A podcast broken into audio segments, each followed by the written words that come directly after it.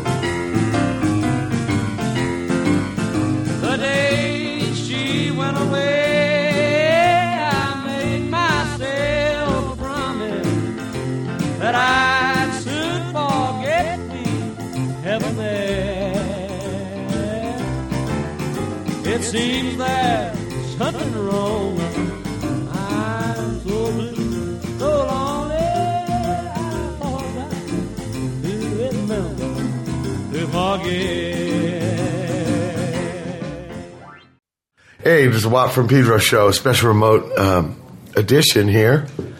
Um, sorry, Jerry Lee had some. Who, who was got, bunking on him? on. He had a. There was a bum rush on him.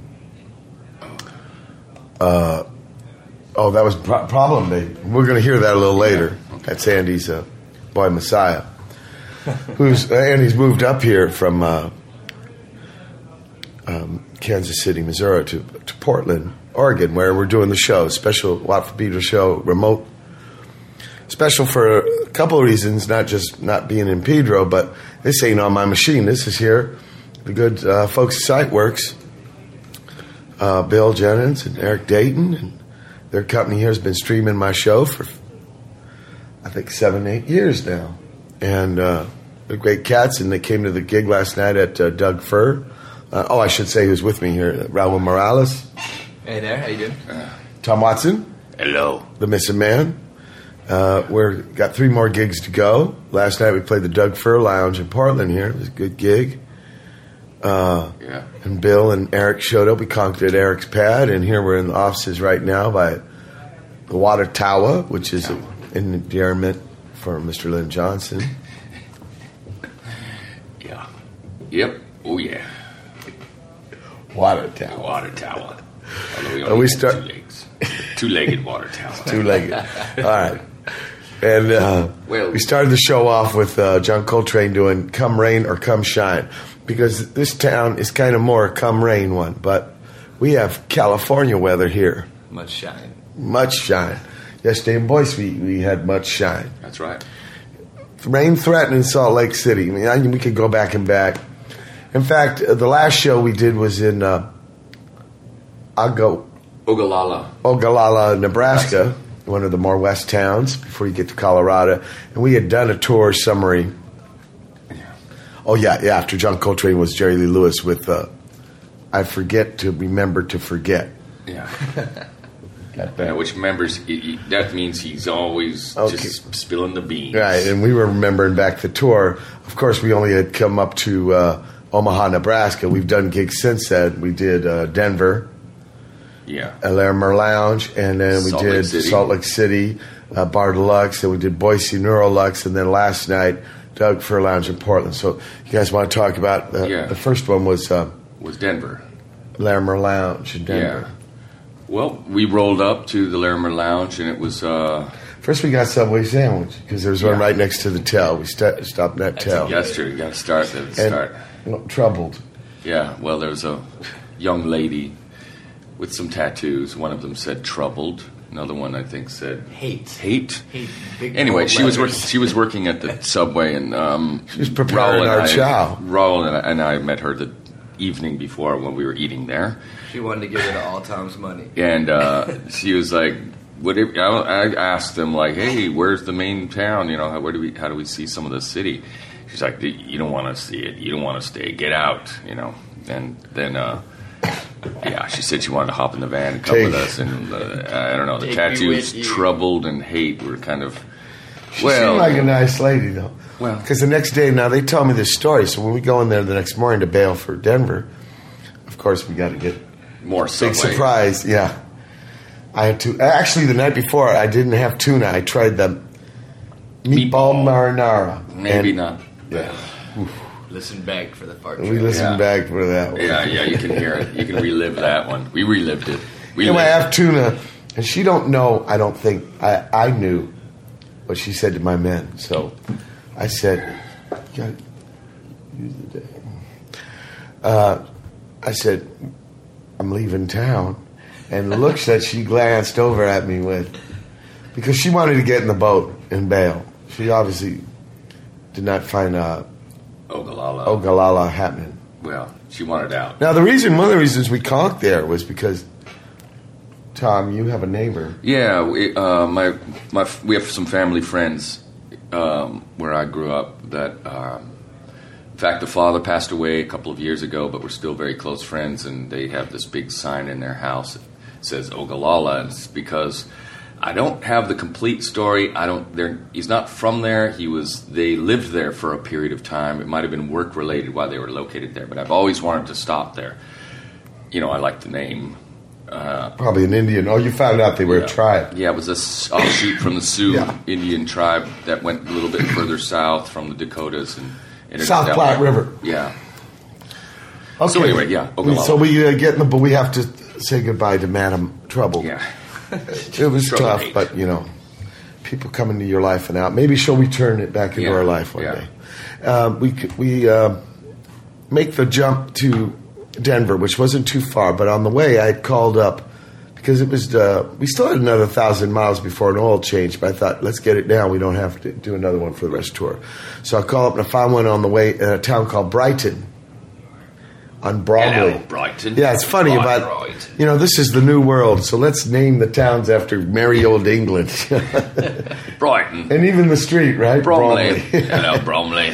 and this was like some Denver, like a lot of U.S. towns, is like expanding.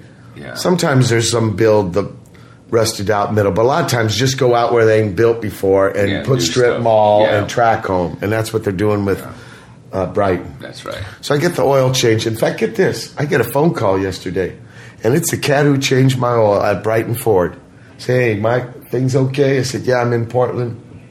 Yeah. I said, you like the job? Do you like how they treated you? I said, uh, but you're the guy who Yeah. You did good. Yeah. But no, hap- there was no happy ending though. right? No happy ending. No, though. well. Was a happy ending. The boat, like the tire didn't leave the You're right. Yeah. hub. Yeah, you know, but you you- remember that cat? Uh, he played He- drums for Joe Baiza's Oh, Universal Congress. Of he told me about getting his yeah Jason getting his can Jason, Jason can Kahn, yeah. Kahn. him getting his tires changed and like one of the tires is ahead of him and then all of a sudden there's the master of sparks yeah. Yeah. So you know he did great he did great so I get the oil change we pull into Denver a place called the Upper Larimer by the Five Points a place I hadn't really played before and a, an older building with Yeah. a tin roof Seriously older town. Right. there. Right. And like, we're going to have to chase down a conch pad tomorrow. And Tom said, well, good, because I haven't done that for a while. But you actually did one here because we didn't know.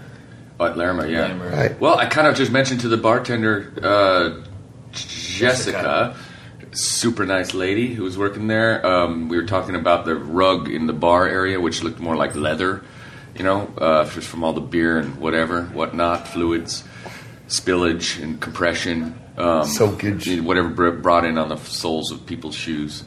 Um, and uh, and I said jokingly, like, "Hey, can we sleep here on this floor?" You know. Um, and then she uh, inquired, like, "Oh, well, you need a place to stay?" And one thing led to another, and it turned out to be perfect. yeah. perfect. Yeah, very happy. Very nice. Nice to do that. But uh, we're going to play this gig. We're there kind of early. We do the sound check with uh, James. Um, I chowed just a salad because I was still holding good from that uh, tuna sandwich. And I went to go conk in the boat, and a band called the Dualistics played, opened Right. up. And they had, a, The foot. They had a drummer named Foot from Rose Hill Drive that we had played. actually. Yeah, Nate is his name. Nate Foot? Well, Nate's his name. The foot is his whatever. He whatever. was denying the foot. He was. Oh, he wasn't into I, Foot? I go to Tom. I was like, he had a nickname. We Yeah. called him Yeah. Nate. Yeah, he wasn't using his nickname until we called. Till I called. him. Oh. And then, then that's what we called him from then on. Yeah. So he's Well, I remember totally what, what happened was a couple years ago we did a um, a year and a half ago we did New Year's show here in Boulder. Brian Schwartz, who uh, manages Dinosaur, asked us to come and play with Rose Hill Drive, and that's where we met Foot. Yeah. We did all a band of gypsies or something. Yeah. Anyway, they played. I missed them. I was called, and then Tom gets me to come out, and, and it's a Tuesday night in Denver, and it's packed. Yeah, it was a good And uh, we played a good gig. It was a happening gig. Uh, kind of weird, but there was a lot of room on the side of the stage. Yeah, You could tell it was an old building, and then they just extended out, yeah, yeah. right? Because it was more like a square, and they made it a rectangle. And uh, so, yeah, there was a dudes behind my bass amp. Yeah, you were like on a little catwalk out there. Well, the front of the stage was like the You know? right hand corner. Right, Just a that's what it was. It was the right hand corner. Yeah. And so people to go to the patio, They're walking around you, checking you Right. out from behind, all the Right. way around. You could do the whole like pirouette, you Yeah. know, like on a little cake, I did do some pirouette. like cake display. Uh, It was a good gig though, a sweaty gig. And then Jessica lets us just come to her pad, conk there, and she's got wash machine. yeah, Get to wash the outfit. we just throw the throw our costumes. She brought some whiskey, with conked out in the morning. We got to go early because it's 534 miles to Salt Lake City. She cooks us up California eggs Benedict, yeah, just tomato, avocados, muffins, sauce, sauce. sauce, the hollandaise sauce from scratch. It's pretty It's good. happening. Not So, bad. thank you, Jessica. yeah, truly. And so then we start driving north, and we let the navigator decide. What I usually do is Fo- Fort Collins, s- cut the corner to Laramie, US 287, but I listened to Dr. Nightmare, and he put us through Cheyenne. Stay on the interstate. So I don't know if it was faster or slower. But uh, we get into Wyoming. Uh, that's a long drive. and then turn west at. Cheyenne. I, I, the interesting thing I saw in Cheyenne was a sign, tiny little sign, but it was for the Sand Creek Massacre, which I never not noticed before. Yeah, Because everybody knows about Custer. They, I don't think they know Sandy about. Creek, the river ran red. Yeah. my my grandfather or my father's grandfather or something. Yeah. On his deathbed, apparently, he was uh, these the words that he was muttering. His last words. The story has it, like you know, saying something. Because like, you have Indian people the in river. your family. yeah, it's right? Colorado people, but you know, the river ran red or the river ran blood red, something like this. or his words, and they think that's what he was talking with about. blood. This, yeah. because it was a massacre on women and children. Anyway, uh, we go west, and in Rawlins. Oh, we got to talk about because I think you're calm because you're getting Yeah. ready to take over the wheel.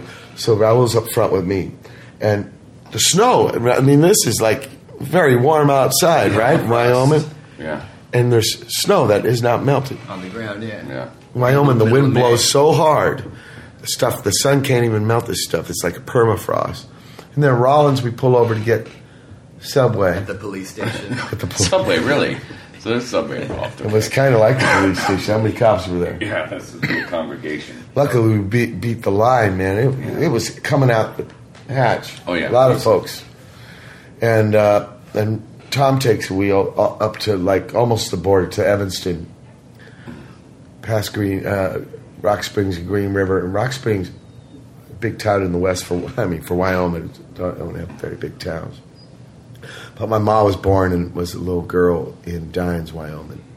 And it's ghost town. When the co- ran out of coal, the company closed it.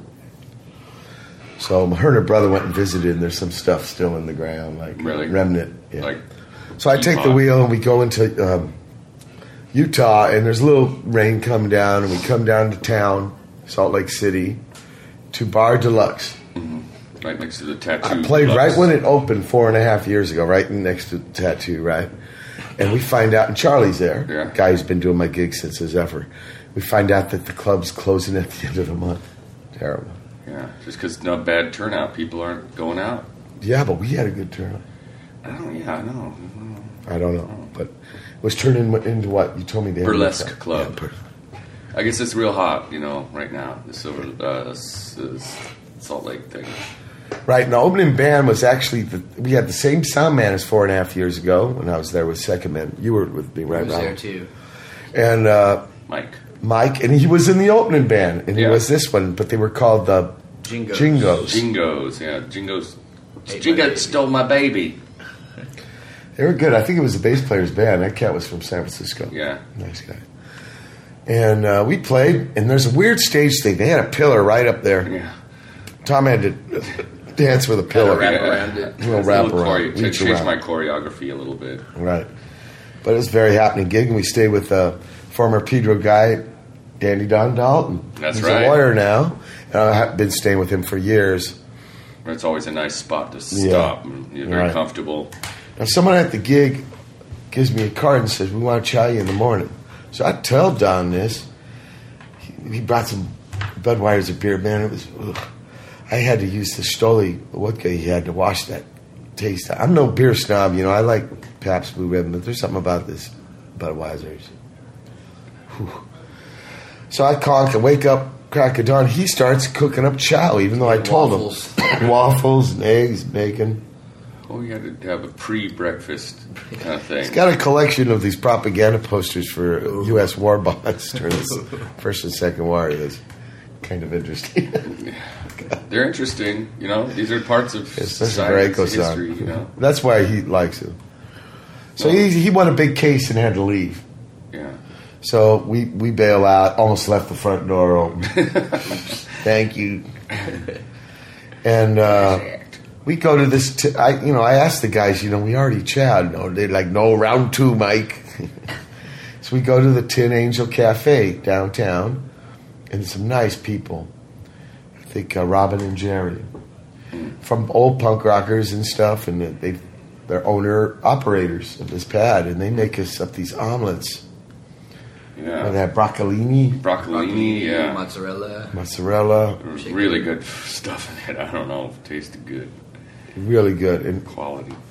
little Salad. salads, and so we're pretty stuffed up. And then we take I fifteen north, and uh, on the way to Boise, only about four and a half, five hours in Snowville. Tom took over. We've got an excellent deal on some uh, imitation nitrous oxide tanks that are actually uh, lighters. Yeah. One buck. only a buck. yeah, a dollar. With the fuel. With and, and, yeah. little, and a little tether. Yeah, to make sure you don't lose the little tab. It's, yeah, the emergency That was a trip, tab. huh? Was Yeah. that a trip? And then we, I mean, there ain't no snow, but you can imagine what it's like in the winter, Snowville. There was a nice little uh, uh, lawnmower. Remember the old, uh, Yeah, the right. old school? I got a shot of it from there. Yeah, you got dragged by a, a car, yeah, and the wheels turned and actually did the blades. yeah. right. little hamster wheel kind of thing. Hamster wheel, and then the ejection. Yeah, handle. ejection handle. I'll send you flying. So we get into Boise Neurolux. The field next to it is no longer a field. They put up some condo. Yeah. And because of that, there's a curfew. Yeah, it's a Ramada or something Right. like that. Oh yeah, and someone, somebody Yeah. Flowed me out. I I don't know what happened. I just kept it in the thing. I didn't Yeah. really want to eat it. I haven't eaten it for years, but whatever. I think this guy owned a cab company. Something he was telling me. I don't know. Okay. Nice man, but because you're old, I'm old. You know about it. Yeah, it's what we do. they look like Rolaids, which was a Yeah. kind of unusual delivery system. Uh, we're going to play you some music from the opening band. I thought it was a sound check, but because of the curfew, oh yeah, I, I, across the street I ate some uh, Dan Dan noodles at China Pad, Yeah. And I, my fortune cookie was, "You will make someone proud." Did you chow there? No. I had you? some sizzling rice soup. What was your fortune? Um, you'll, I will survive some hardships. I believe. Oh, I got it. Yeah, it's on my computer. I saved that one. Yeah, great. You saved the fortune? I always do. Yeah.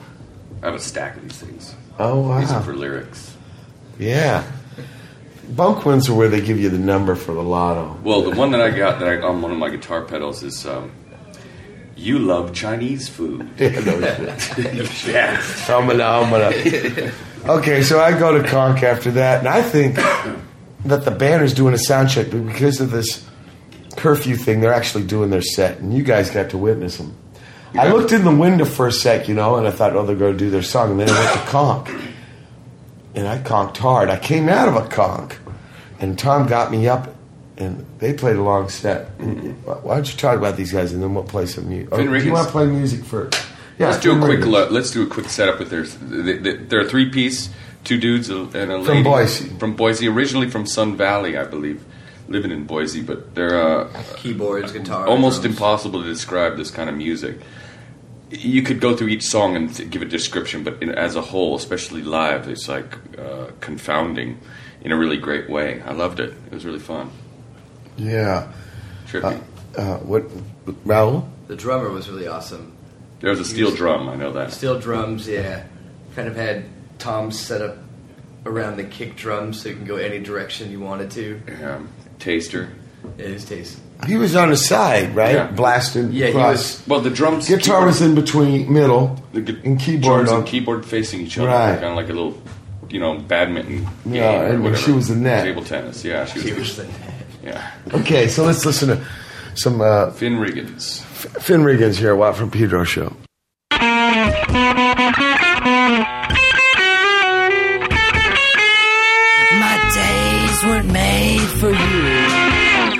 You want them to. Because I moved on and I think you should too. It's getting so late. Can't seem to find escape from the state. If the loving ain't too late,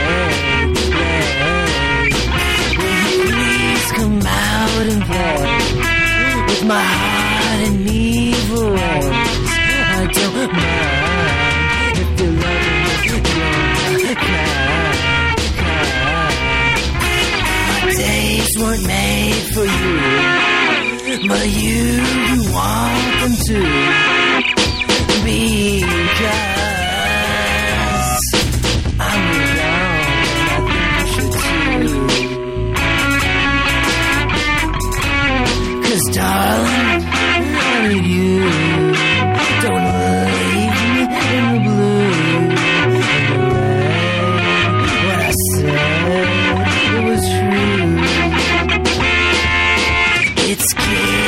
so late. Can't seem to find a escape from the state. If you're loving too late, late. Please come out and play with my heart in evil ways.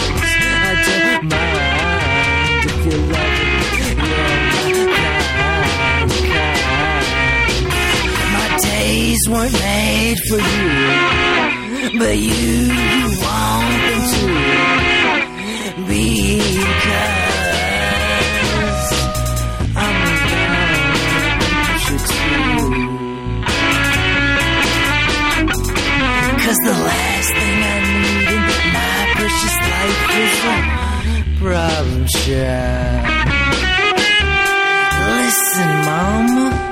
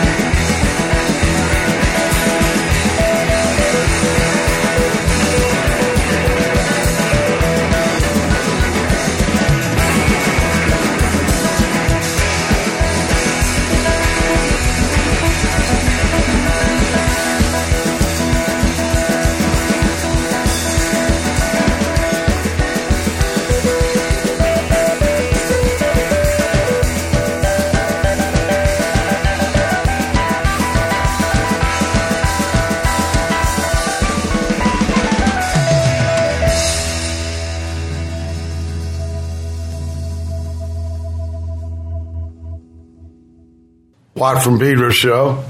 Now, actually, that was Finn Riggins there, the last song we played. The first one we played was Problem Baby by Messiah Parra.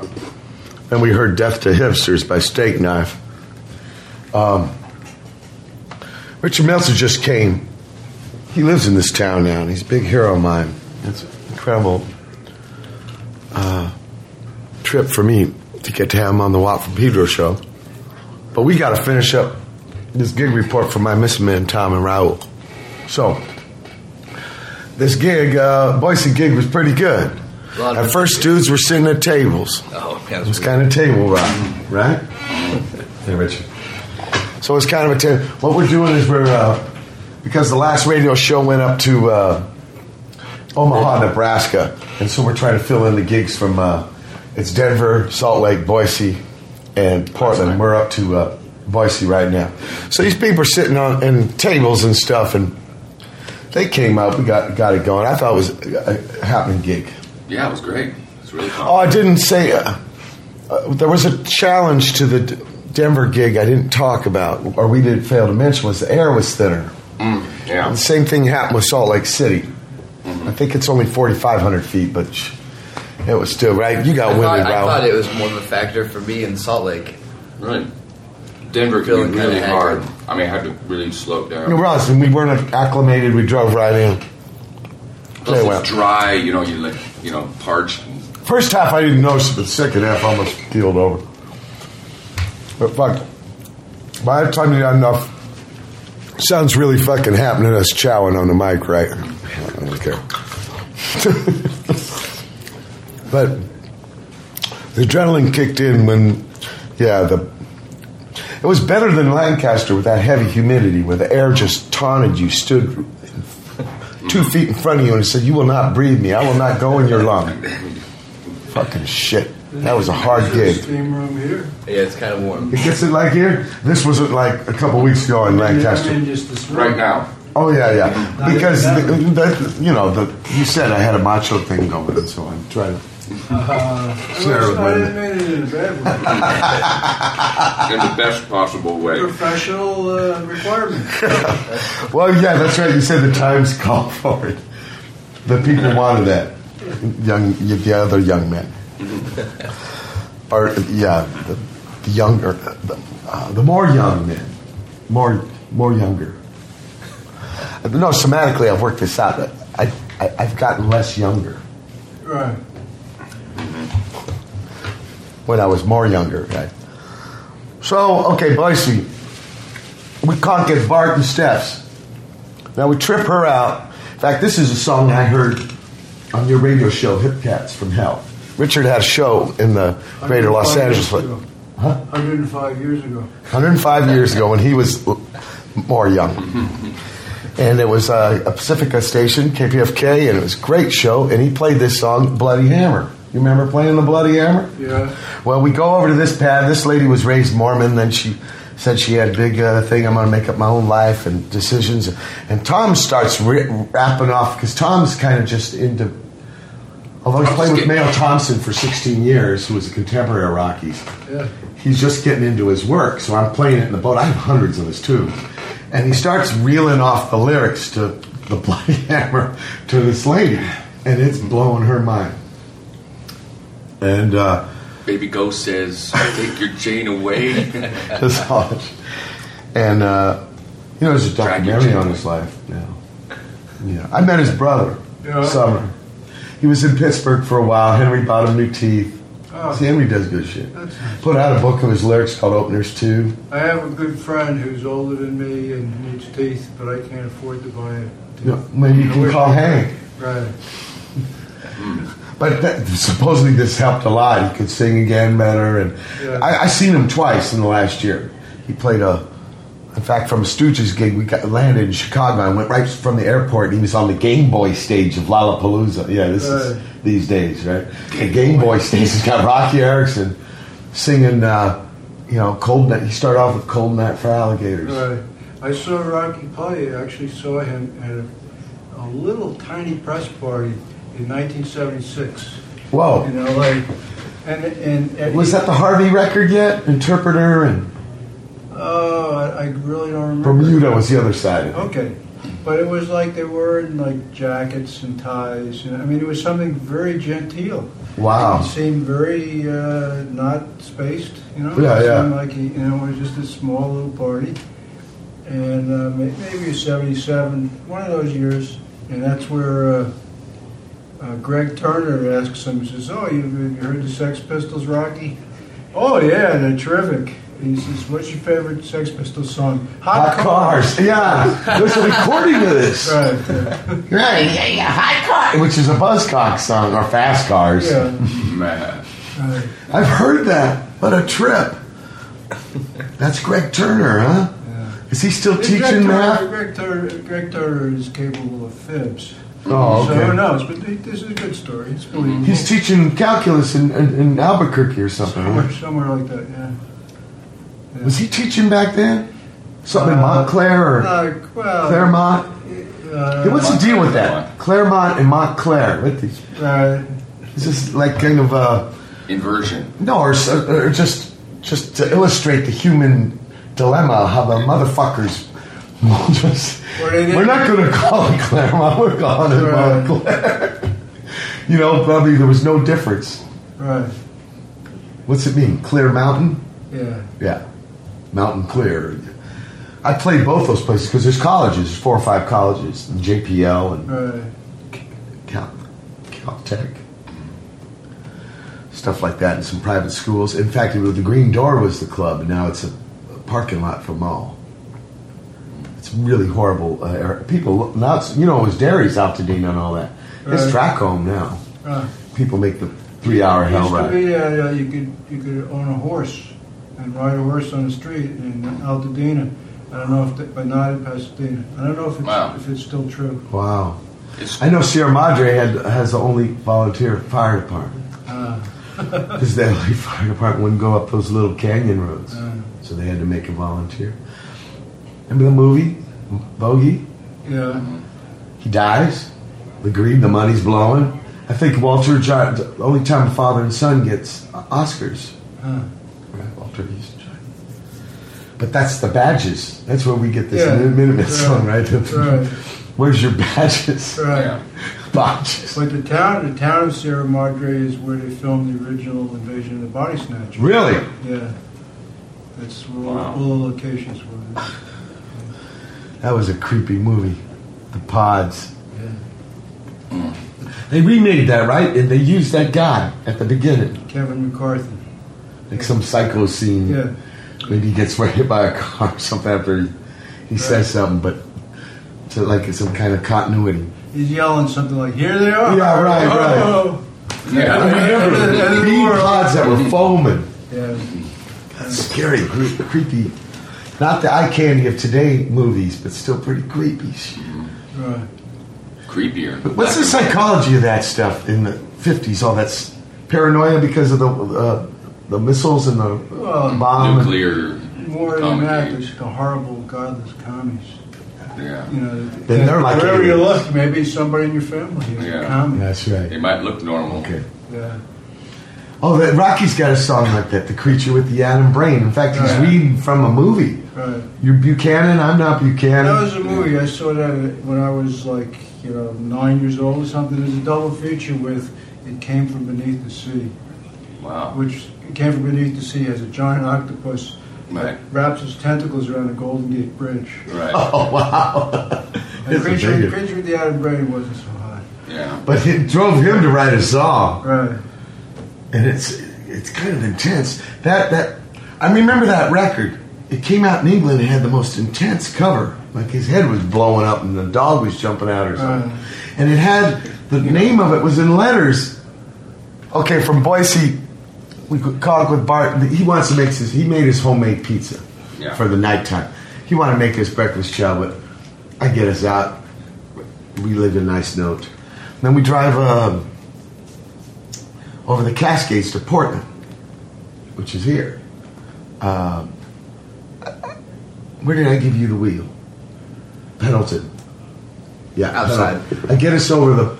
That can be hell if you come to the wrong time of the year. In fact, I got stuck in La Grande. That's a big Uh, Yeah. range you come People, you got to understand, Eastern Washington, Eastern Oregon, nothing like the western parts of their states. There's this thing called rain shadow, and they're like desert, so completely different. There are no no fir trees, nothing. Uh, And Pendleton is where they make the shirts. that's right. That's where it starts turning into the Oregon everyone knows, and you go along the Columbia River. That's where you turn west, really, because before that you're going north. up to the river. It's easier than trying to get over those mountains. There's a couple roads that do it, but That's a nice drive along the river too. it it's a really beautiful. big river. Yeah, When, like we, a when, we, when we wide. turned west, there's several dams on it even. They Oh yeah, many. but you know they fouled it. They tried to reenact this Lewis and Clark thing, and they had to stop. And it was embarrassing. They had that National Geographic cameras, all this pollution. They had to stop the trip. But right across where we turned west and go along the rivers across in Washington, because a lot of states like to do this to their beloved neighbor. You put the hell shit right on the border, and there's Hanford. Right. It's just like Hanford's where you put used nuclear submarine bodies Right, right, that yeah. will be radiated from it. That's vats of shit. That, that- in fact, workers during the Cold War and shit, you know, it was a what they call them Russian towns. They're like closed cities and stuff. Well, it used to be the theory, and it's probably true, was that Hanford, when they were doing uh, building bombs there and all that, was they they let it go for as long as they could just to get statistics on how radiation was affecting Yeah, everything right. within a circle of you know so many miles. Yeah, yeah. They just wanted to you know To know. use Data. the population as Yeah. guinea pigs Yeah, uh, Right. to just see uh, what Wow. they could get away with. gotta know. Well, they had high school there, and the, and the, the, of course the team was called the Bombers, And and, the mascot was a mushroom Yeah. cloud. Yeah. And that you, the, the, the Kubrick thing, you know, just get into it. yeah, Don't just give in, man. yeah, love it. What, what what's his name? Sellers got two roles. He's Oh, an yeah. England guy. Clare Quilty. No. No, no, that was some sort of. Mandrake. So, like- Mandrake. Yeah, that's right, Mandrake. Like Branchwater and Green Alcohol. Yeah, And he was Sterling- great at Dr. Hayden, yeah. Yeah, Mandrake. and then he's the Yeah, Doctor Strange. But Sterling Hayden, you know, played that guy. with Yeah, the gun, yeah, shot he's himself. You know, he, he was an actual commie. He was a guy who who uh, was a full fledged. Blacklist. Uh, he wasn't blacklisted because he turned in a lot of turned other people in. right. He was in a couple of Kubrick films. That's on that. Right. He's Um, also in the killing. The Killing. Yeah, he's Right. good in that. Right. Tough guy. Yeah. The Killing. So we get here in town kind of early. The new pad I've never played called uh, Doug Fir. Doug Fir Lodge. It's got a restaurant and a hotel, and we're kind of in the basement. And all the uh, what do you call it? Motif is log cabin. And Richard comes, and I get to meet you and your new wife. Yeah. Well, only wife. Uh, the lovely Jessica. Right. Much respect to Jessica, who's a Montana lady, and has come to the big city to Oh, share a she's- life with Richard. Yeah. Well, she didn't come. She's been here. a She's been here, but, but she lived on a reservation in a double wide. It's like I, I always wanted, you know, what is the reservation? Does it have a fence around it? No, it's just a big. It's like one of the biggest reservations in Montana, and there are more uh, white-owned ranches, uh, farm property on the reservation than there is. Uh, Indian land. yeah, Wow. but it's all called the res. That means it's good land. Oh yeah. Now, stuff like the Navajo one, which is, I think, the biggest reservation, I mean, it's on the desert. Or the- like the stuff in New Mexico where they use radiated uh, Los Alamos Yeah. to do the roads. Yeah. Right. Probably not a lot of white owned farm there. Right. I, I, I wonder, yeah, you asked what it was like living there. So it was kind of, Well, she saw some Indians or natives. oh yeah, you you know, you'd see them all over, Okay. but they weren't. They weren't the dominant Right, right. property owners. Right, right. You know, they just they they were. That is a trip. Yeah. You know, they, they, they had maybe they had some political uh, control over things, but they, they were poor and Yeah, uh, right. beat down. Yeah. Maybe casino. Her, her Maybe father, casino work. Right. Jessica's father uh, teaches psychology at, a, at an Indian school, Indian Yeah. college that's on the reservation, and he's got to deal with people who were just uh, you know beat down. Beat down broke. Yeah. Yeah, I've seen it at other places too in Australia. yeah. Aboriginal people. Uh, it's funny too because you know, oh, we got to get back at the core value, the core people, the core, the old good old days. Whenever that was. Yeah. Net when it never Before was. before the uh, advent of man. Yeah, right. Yeah. Still dinosaur. Right. Pterodactyl Pterodactyl times. Right. I like the, you know, the notion that you come up with this intelligent design. Oh yeah, right. Uh, To get what's around. not- what's intelligent about the, the, the ascent of man, you know? The ascent of man. Yeah. Uh, we got a euphemism for pterodactyl. Yeah. Lucky Pierre, Okay. socket man. Yeah. we got a lot of time to Yeah. think about this, but we're at the end of the first hour of um, May 22nd, 2009, Watt from Pedro show. Uh, hold tight for hour two. May 22nd, 2009. Good to see you, man. It's the second hour, the Watt from Pedro show. Yeah. And uh, got guest, um, well, not guest, he lives here. I'm the guest in Portland, Oregon. Richard Meltzer, and you're going to tell an old Hollywood story. Yeah, when you lived on Detroit? Yeah, right. 343 South Detroit, off of uh, parallel to uh, La Brea. Yeah, near Pink's. Right, When there used to be no line at Pink's, you could chow there easy. right. There was a big black guy named Johnny serving them up. Yeah. I, I, I found out about Pink's because of Blackie's, which was down the street. Right. Where I saw Angry Samoans play with the Dils and things like that. Right. Weird club. Blackies, yeah. I don't know what the story on that was, but a lot of those clubs were like that in those days. Yeah, I think I saw Wall Voodoo and Black Randy there once. Yeah. And Black Randy had like a dancing girls that night. That stage? Blackettes or whatever he was calling them. You guys on? Yeah. And that tiny stage, huh? Yeah. Oh, thank you. Wow. Good. But, uh, But that was what, stumbling distance from your pad. Not too far. Only a few blocks. Yeah. Right. But basically, I stopped going to shows somewhere about somewhere in the '80s. I remember I go you go to the shows and uh, the, the uh, audience the, they just a bunch of louts would come up from uh, Orange County and trash the club. Yeah. You know. And and when the clubs wouldn't have the bands, the bands would play like a loft somewhere. The same louts would come and trash the uh, loft. You know. Yeah. And it just got so unpleasant. Yeah, yeah. But do you have good memories of shows in the 70s? Oh yeah. Yeah. I mean, those are just you know years of delight. Uh, So much different than Arena Rock. yeah. Well, Right. Arena Rock. The so the Nuremberg Rally. Stooges played arenas. Oh, for festivals. Yeah. Really strange because they were a club band. And I was going to ask you about the 60s was an era of clubs. Yeah. See, my first gig is T-Rex at 1971. I know nothing about clubs until punk. Right. Clubs. The thing is, New York. I lived in New York till '75, and uh, New York had a, most of the clubs were like mob controlled, and, and uh, you know, minimum drink. You had two drinks, and you know that kind of thing. And, uh, sit there were sit down kind of places. Oh. And uh, I saw the MC5 at a place called Ungano's, 1970. Stooges play. I've heard plenty of stories of them playing there. Yeah.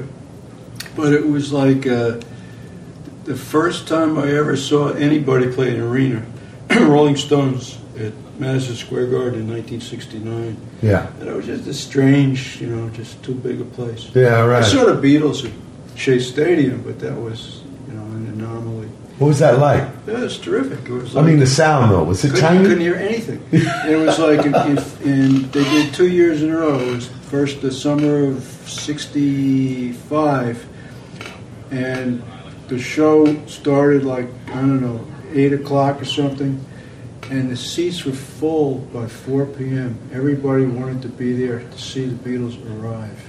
Wow. It was just a very religious experience. Yeah. And every time a helicopter would go around, oh, that must be them. And they finally arrived in a Brinks truck that came in through the outfield. And everybody, and when finally you saw them, everybody, like 56,000 people, just stood up in awe. You know, and the music was still three hours away. You know, it's that kind of Oh wow. And it was, it was. How long they play? They played no more than half an hour, you know, and, and I think uh, opening for them, maybe Cannibal and the Headhunters, and you know, and Bobby Hebb singing uh, what's that song he did, Sunny, da, da, da, da, you know, right? And and and, uh, and then the Beatles come on, and and you couldn't hear anything. They didn't. They didn't have the sound figured out for for those kind of rooms yet. Yeah, rooms. And uh, couldn't hear anything. And and uh, you could sort of make out what the song was, but you couldn't hear it. Wow. You know. Were, were people yelling? Oh, everybody! It was everybody was just standing up like it was a religious event. You know. How much was it? Was it big money? Well, it was like I think it cost fifteen bucks, which was a lot then. Yeah. And and I think the deal was that it was T Rex for me was two fifty.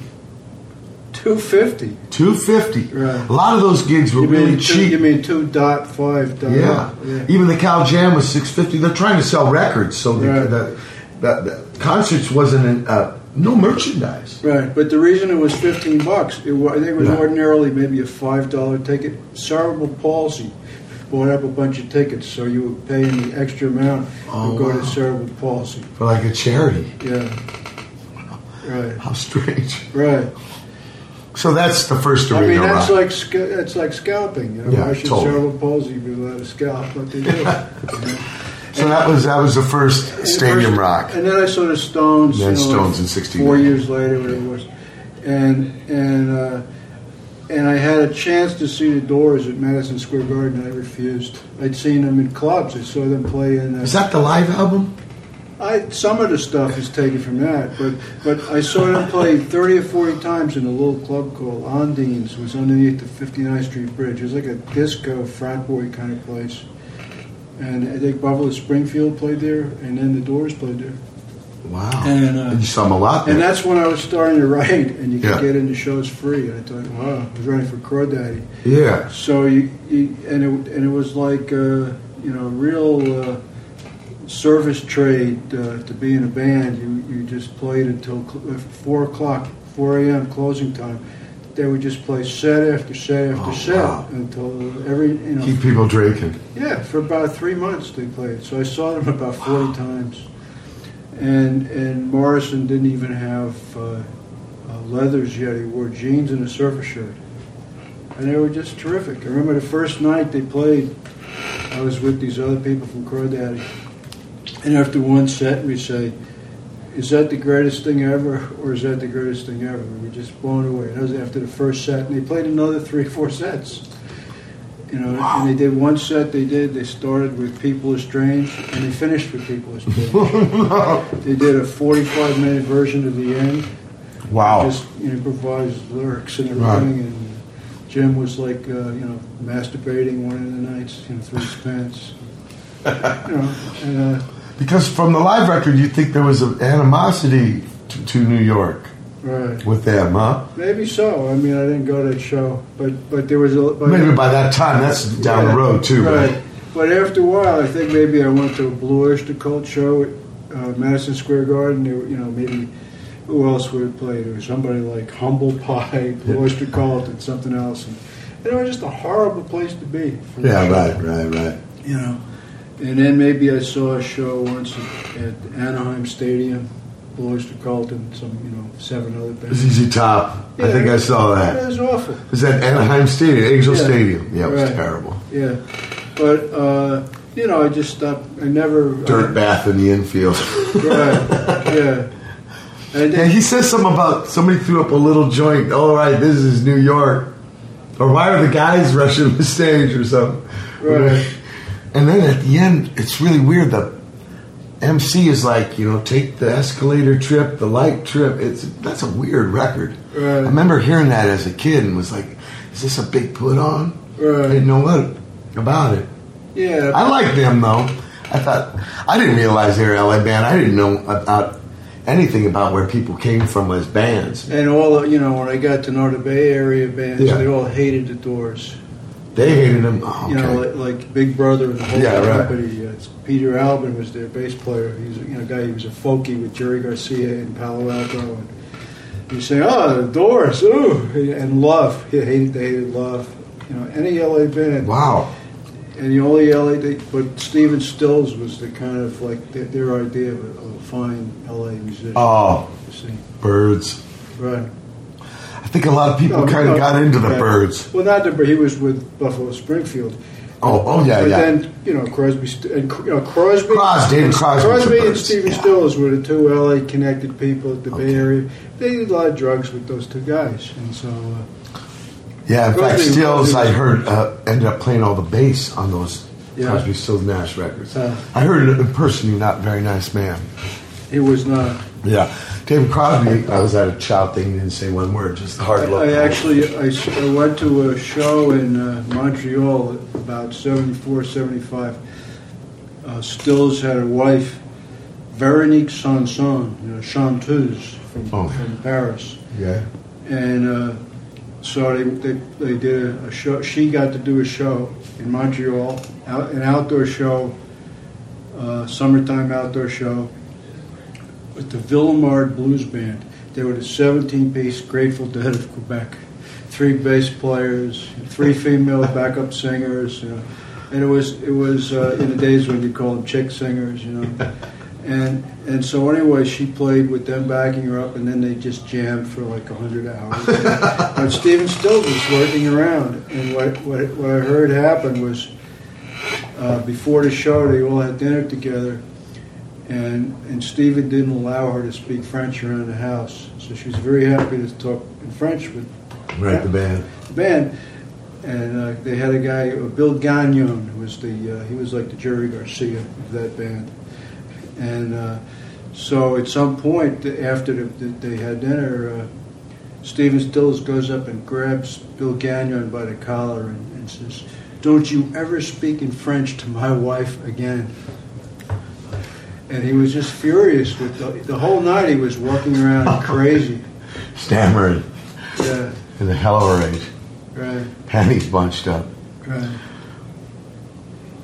But anyway, you know, in '75, I ended up in LA. It was Right, right. It was a kind of well, I gotta get, I gotta leave New York, so I went to LA. In that club scene, yeah. Rodney Bingenheimer Right, right, and the Stooges. It's their their last days. right.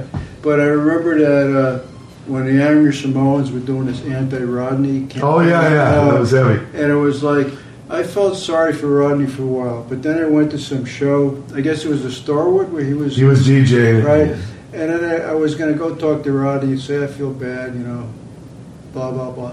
And what is Rodney playing? He's playing a bunch of monkey songs, and I "Ah, fuck Rodney," you know, He was you know, just asking for it. Did you see this movie about him? right, Kind of. I Where- felt bad for Rodney in that right. Where. Kim Fowley has to uh, assert his, uh, uh, you know, regal status. I'm the king, Rodney. You're the prince. I'm the king. I did this thing with the Stooges in Randall Island where Kim Fowley was the MC. Oh. All these bands like Creation and stuff. Right, is that the one where they had, uh, you know, uh, Handsome Dick Manitoba playing with, Yeah. with the MC, with the remnants of the MC? That's right. Right. Yeah. And they had, uh, but everybody got like three songs. It was a, like a review thing. And, a lot and of they had the. Runaways, some version of Runaway. That's right. And they had Dolls. uh, uh, Momo, Mono Man, the, the Boston guy. Yeah. Li- Lyres. Right. And all these kind of 60s. I guess you had to have a and the pretty things. Pretty Things, who Ronnie's favorite band, one of his favorite bands. is Yeah. Pretty Things. Right. But hardly any songs, like two or three songs each, and you're off, and they bring on the next. That was Lil Steven. That's who it was. Right. He put it together. Right. Little Steven, the actor. Yeah, I rolled up in the limo and. all Yeah. that. Right. Oh, Stooges got to play a bunch of songs though, for some reason. I once went to a fo- I once went to a football game in Randall's Island, and and it's it's stone seats. It's a very uncomfortable place to be. This one was in a field, but it had rained, so it was soggy ground. Right. Yeah, what was it? Was it a dump before or something? I don't know what it was. I think it was a place where they had classical concerts for. Uh, So it was always. it was something. place, okay. But the events I thought it was had, like a landfill They would thing. have like the equivalent of the Boston Pops would play there. You know. Real straight. Yeah. Okay. For some reason, I thought it was like a Staten Island thing where they just landfilled and built stuff It over. It might have been how it happened. Yeah. Okay. Have you been back I haven't been to. Uh, my sister lives in Woodstock. upstate? And, I, and if I go there, I, I fly through Albany. I haven't been to Manhattan in, Yeah. uh, since 1989. Okay. So I haven't seen, you know, like it hadn't become Disneyland yet. so I don't, I don't even know. I have no interest in seeing. Yeah. I know I saw you in L.A. with the Smegma. So Right. I know you've been down there a couple times. Yeah. since moving up here. Right. How many years? 14 years? 14 years. Yeah. Smegma, like they kicked me out, like you know, like a few months after that show. Yeah, the, at the Derby. That was actually the Brown Derby at one right, time. Right. But it was like they kicked me out when uh, I was sick of it. It was down to like like they would do maybe four maybe four gigs a year. Yeah. And but practice every Thursday night. Practice, you know. It was just like practice what, you know. And, and it, they never had songs. It was all just jam. Right, right. And then they decided, well, let's have songs. Maybe we could get more gigs. And uh, you know, they wanted me to write songs, which I, I don't know how to do. I heard you, yeah, a rock opera. Yeah, that was Jackie's idea. She thought, yeah, come on, uh, you know, a rock opera is just what we need. Oh, you mean writing lyrics ain't like writing a song? Well, I mean, I wouldn't sing them. I didn't. I don't. No, but you wrote lyrics for Blue Oyster Oh yeah, but I never, I never, I don't know what a melody is. So you just, like, give them source. I gave him, I write a bunch of words on a napkin, and uh, Yeah. and Albert Bouchard would put, you know, would put together uh. Music behind it. Yeah, Wow. Because they had Albert in uh, Sandy, the Yeah. manager man. right. He had a, an idea of a rock op- opera. I think they Well, it was called Imaginos. Imagine- It was yeah. they ended up doing it, right? It was, you know, it was like after they weren't doing any, Columbia didn't want them anymore, Right. pretty much, but they still had all the stuff in the can that Pearlman wanted to be released as Imaginos, is his record. And then, oh, let's do it as as the cult. Oh, okay. Right. And that was an all worked out thing. He had like he'd come to L.A. once in a while, and he Robbie Krieger played on that. Oh, really? Or he's on, he "Oh, you want? Could you play some slide for us?" Uh, I don't know if he's on the release of it, but I saw him record with them. I know Albert was a big part of it. Oh, yeah. One time Albert was telling me about it. He was the one guy from that band who was willing to, to be. Everybody hated Sandy by then, so Okay. you know. Did you go to college with him? I went to junior high, high school, and college with him. He was he was in some ways my best friend, and then he burned me out of like twenty thousand dollars Oh. on the royalties from Burning for You. Oh, wow, yeah. Which still makes the FM radio. Uh, yeah. Right. Well, that's uh, So Burning for You, that was on a napkin. Yeah. That's that's that out. I think I sent. That ain't Albert, is it? Right. I sent it to them. I probably sent it to both Buck and Albert and uh, and uh, you know there was this guy. What the hell was his name? Um, Steve something. Steve Shank was like Pearlman's lieutenant. He was like the guy, the store boss of the band. Sometimes I'd send him the lyrics and he'd kind of just pass them around. But but uh, it was always like they used about one tenth of what I gave them. I think they recorded uh, thirteen of my songs with as BOC. And before that, when they were they had they were the Stalk Forest Yeah. group, they recorded se- seven of my songs that, that they never used again. That I thought were the best things I ever gave them. That Stalk Forest thing came out. Yeah, Somebody released it. limited edition on Elektra. Maybe Rhino? Yeah, it was Elektra slash Rhino. Yeah. Yeah. But that was stuff they did when they were a psychedelic pop band before they Yeah, maybe metal. Grateful Dead influence a little bit. Absolutely, and like Buck listened to Jerry Garcia. Yeah. There's a cut. can hear it. There's a cut called "Cream Puff War" on the first Dead album, and you can hear those licks. in- Oh, wow. in Buck.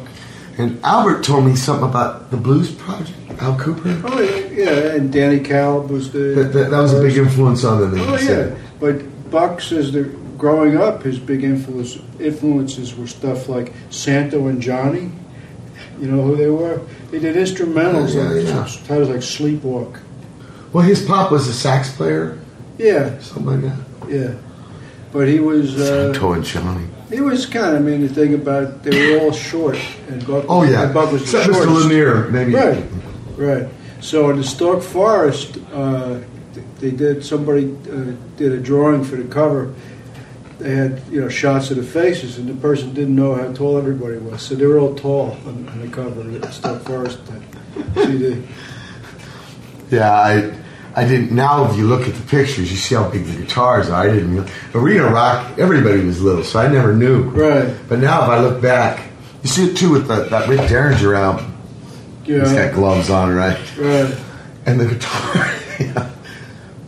Yeah. As a kid, you had in- no was- idea. He was in the McCoys, I think, Rick Derringer. And then White Trash. I saw the them open. I saw them open for the Rolling Stones at the Academy of Music in the Wow. late '65. That's like one of the first ones, right? Yeah, Academy. right. And that was another show you couldn't hear anything. Could Even a closed room, they didn't know how to do sound yet. Right. Yeah. But it was, uh, you The know, sound was pretty bad when I was going to those '70s gigs too. Oh man! But at least you could hear something. But you couldn't Right. really hear bass.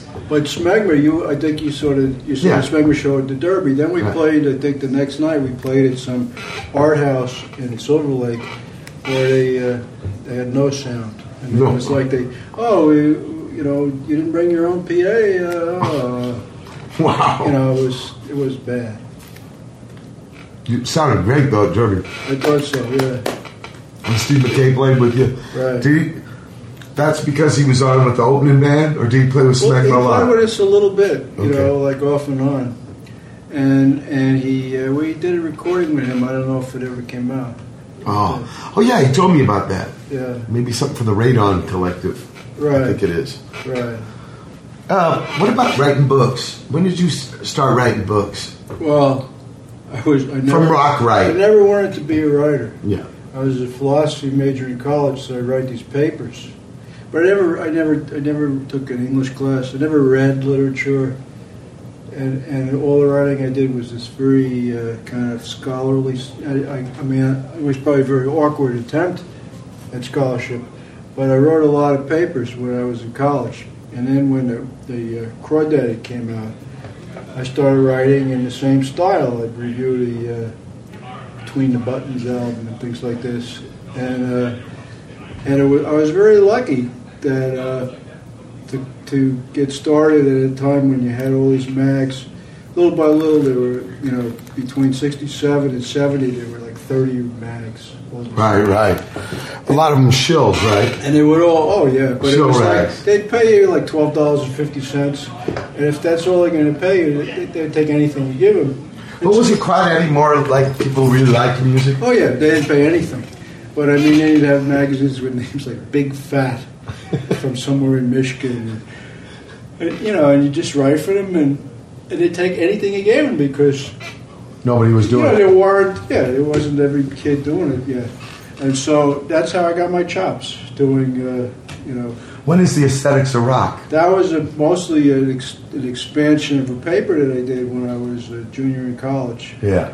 and uh, it was I wrote that in in '65 basically, and when nobody was writing about rock and roll, and I just thought, yeah, I got to do this. I got to write about it. What was the take? Most people, this is little kid music.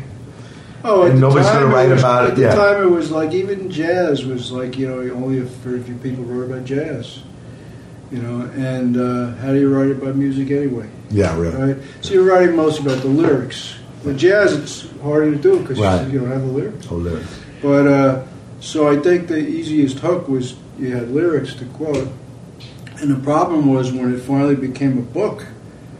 Uh, it took five years for the book to come out.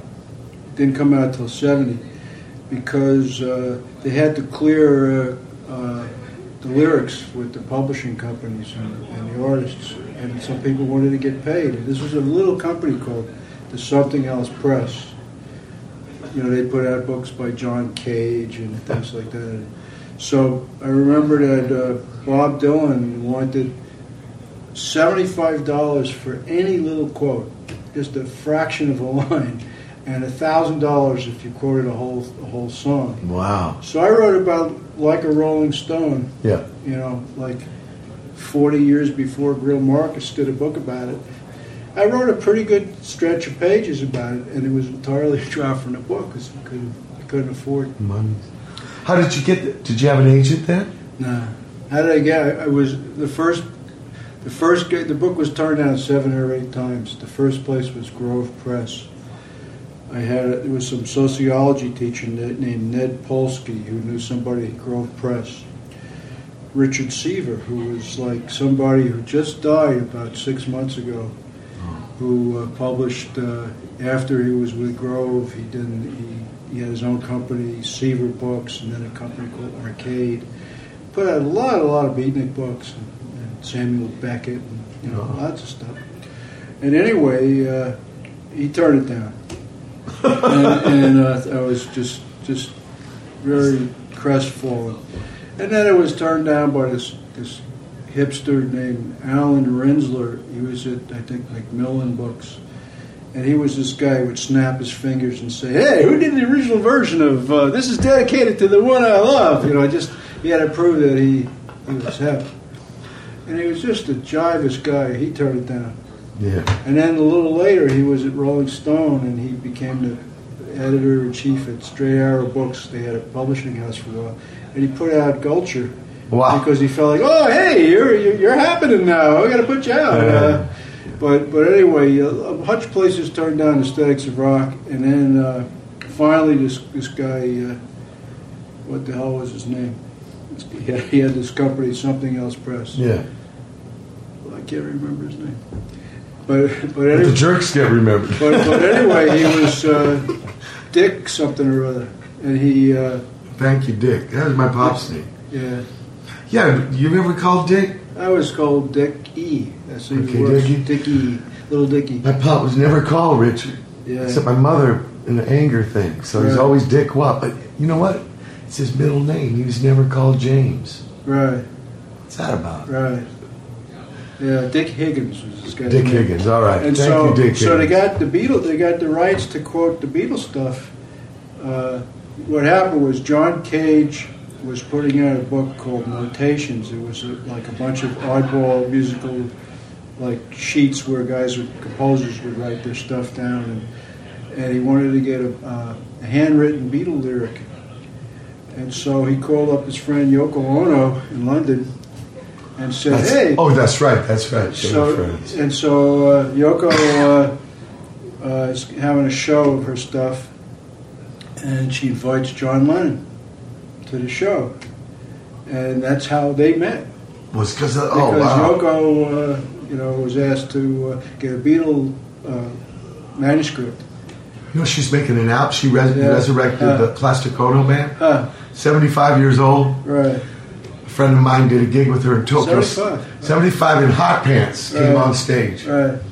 But anyway, so, so she gets this Beatle uh, lyric, Right, and, right. and it goes in a book, and that's so the company had some connection to the Beatles, and then to get the rights to the, to the lyrics, Paul McCartney was just hooking up with uh, Linda, and uh, and so he said, "Oh, if you uh, get me an autographed copy of such and such a book in your catalog, uh, autographed to Linda for Valentine's Day." You can have the rights to any Wow. Beatles stuff you want. So that's how they got the Beatle, the Beatle rights. And uh, Wow. you know, Total coincidence. Oh, yeah. Wow. but uh, but anyway, so that was book number one, and by the time it came out, it was five years out of date. Right, right, right. It was like the you know maybe it was the first rock book written, but it was about the tenth to come out. But I got a lot of uh, kind of like instant uh, party invites and stuff. The summer of 1970, I just get to go to got on all the mailing lists, and and, and then when I, You have arrived. then when Gulcher Gulcher came out Yeah. like a couple of years later, I was I was uh, I had two books, and then uh, I stopped having books for a few years. Yeah, right. And then they started, you know, uh, you know, observing my behavior. I was an, an uncouth loud at these parties, and so they would throw me off all the mailing lists. And uh, And by this time, you stopped writing reviews and all well, I was I, little by little I was I couldn't take it. I remember you told me you were just looking at album covers. Oh yeah, I did a lot of reviews where I didn't listen to the record. But uh, in those days, I was nasty. I might put, I, you know, the, these days, if I did that, I would, I would give a positive review to things I listened to. But then I would even like uh, mock and put the put the band down if I didn't even know who they were. Now, you know, that's a little nasty. But uh, but anyway, so I, I was just, the, you know, a bad boy of that scene, and and that's half of why. Uh, and meanwhile, I was writing for the Village Voice. Yeah. Where you had these, uh, you know, Robert Christgau and uh, and Richard. He didn't like uh, Jim Morris. hated him. Yeah. So maybe that's why I'm thinking the New- anti-New York. Right, but they hate, they came to hate me because they thought I was an anti-intellectual, and, Oh. and I should be tarred. You told me about the party he comes with Dina Rock on the shirt. Oh, you always yeah. Robert Christgau, Dean of American Rock Critics, picture of Little Richard. On right. yeah, right. But he was, you know, they, they just kind of really, uh, they didn't, they thought I was just too, uh, you know, on one hand too sloppy. I, I didn't, I, I didn't yet think it was important to write, to be articulate. I would just do a scattergun kind of all. Yeah, yeah. place. Very, very And vernacular when, too. and, when I, and when I did say something right on the dime, they didn't like what I said. Okay. I mean, Oh, oh, what about the, the, the Lester and the Creem thing? well, That comes out of Crawdaddy. yeah, I mean, Creem was the best of the rock max for Okay. sure. Yeah, yeah. You know, and then before Lester was the editor, Dave Marsh was the editor, Right, right. and he was a kind of like happy-go-lucky kid. The first time I met him, he had two Budweisers, one in each hand. Two fists. You know, and he was 20 years old, and he was a fun guy. Yeah. And then he became a real stiff, like quickly, and, and uh, th- this stiff that he is today. and uh, but anyway, Lester was living in San Diego, and then he went to work in, in uh, Yeah. You know wherever they, Ann, they were. They were Ann Dearborn? Arbor. Dearborn? Oh, they were in a town called Walled Lake, Michigan, Walled Lake. suburb of Detroit, I guess. Yeah, Ronnie told me you just go over to that house. Right.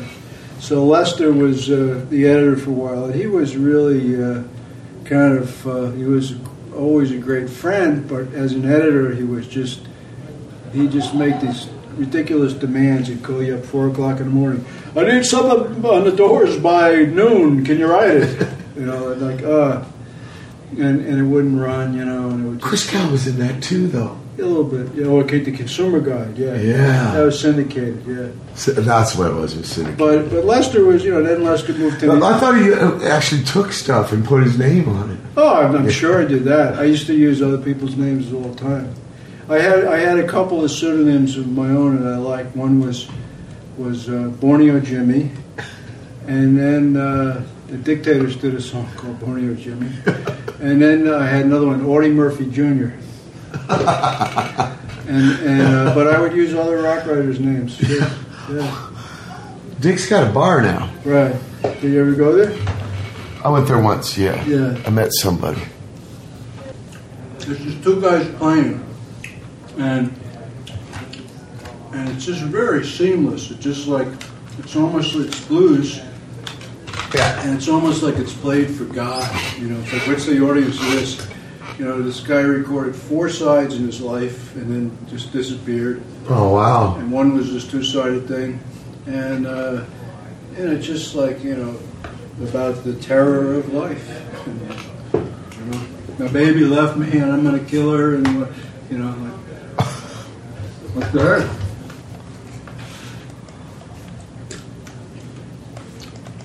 Yeah.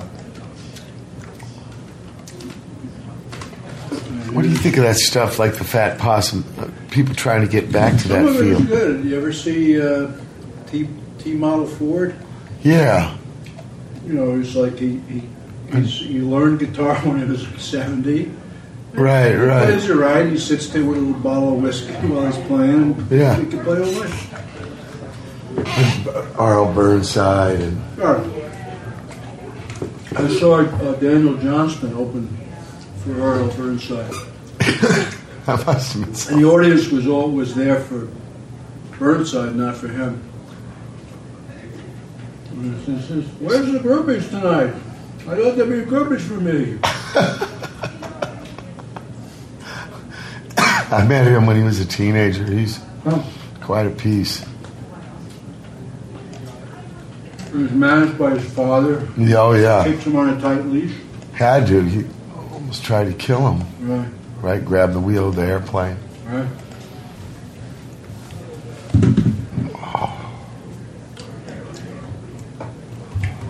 He came to a couple of my gigs all week. He, Steve Shelley took him under his wing, the Sonic Youth drummer, for a while, yeah. and it was just yeah, very difficult. Small sense of entitlement.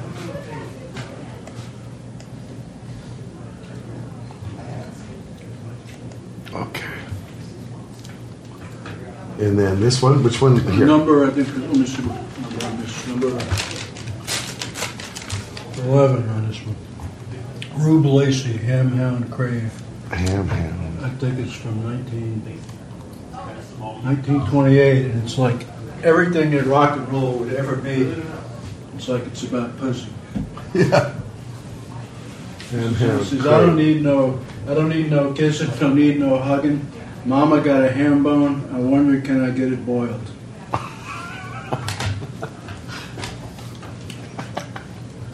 And he ended up being a, a man of the Lord, a minister who moved to L.A.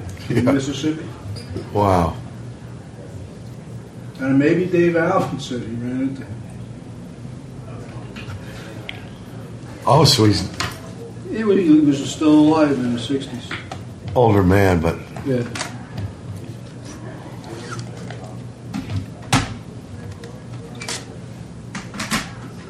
Hound, crave. Who went religious? Uh, ham, hound, cake. That's a different one. Ham Hound Crave. There's, but there's ham, hound, cake. Yeah. Or maybe they fucked up. Yeah, that's probably. Yeah, number 11. Yeah. Yeah, there's a company called uh, Grace Harmony, and they, they're supposedly the database that these things go after. Yeah. But th- this is the way the internet is. You only have to have one place where the changes, and Yeah. there's no pieces of paper. There's no Right. my house has a copy, your house no one Right. thing. So very fragile. It's not, you know, the, the, the document, the arch, the archive is uh, suspect. Yeah, very central. You know the one, like the guy Winston Smith's job, right? Who's who won the chess game? Right. Well, it's also like the like uh, book publishers don't, and and uh, you know, L.A. Times, whatever. Nobody does fact checking anymore No, because no. because you go online and the facts are uh, aren't checked there. no. So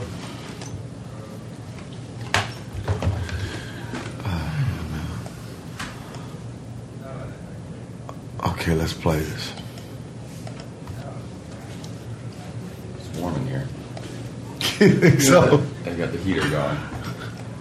So play it, uh, play these three things and then talk. Go Yeah. back on. yeah.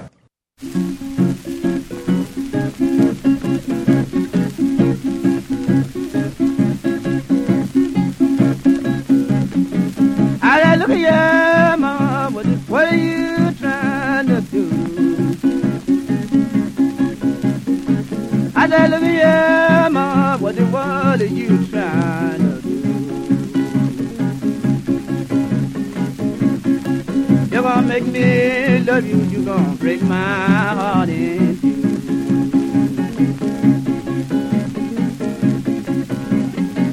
I said, you don't want me, what made you wanna love? I said, you didn't want me, mama, what made you wanna love?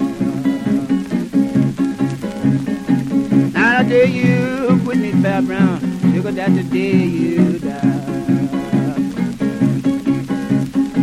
I'd rather see you dead, buried in some grove.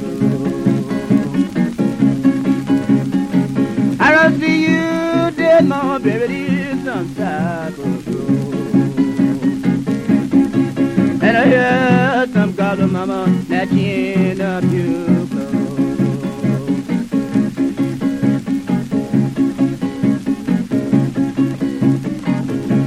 was early one morning, just about to break of day.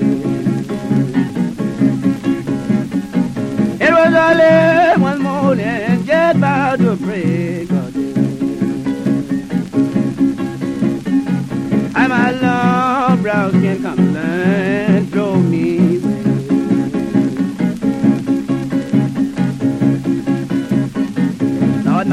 my baby quit me, she done set my trunk out door. My baby quit me, she done set my trunk out door. I put the poor boy one in, Lord, he walking that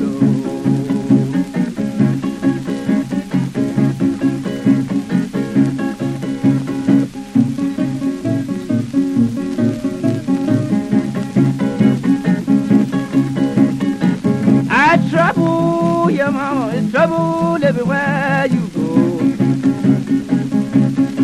I said trouble, yeah, mama, you trouble everywhere you go. And I trouble, yeah, mama, baby, good girl, I don't know.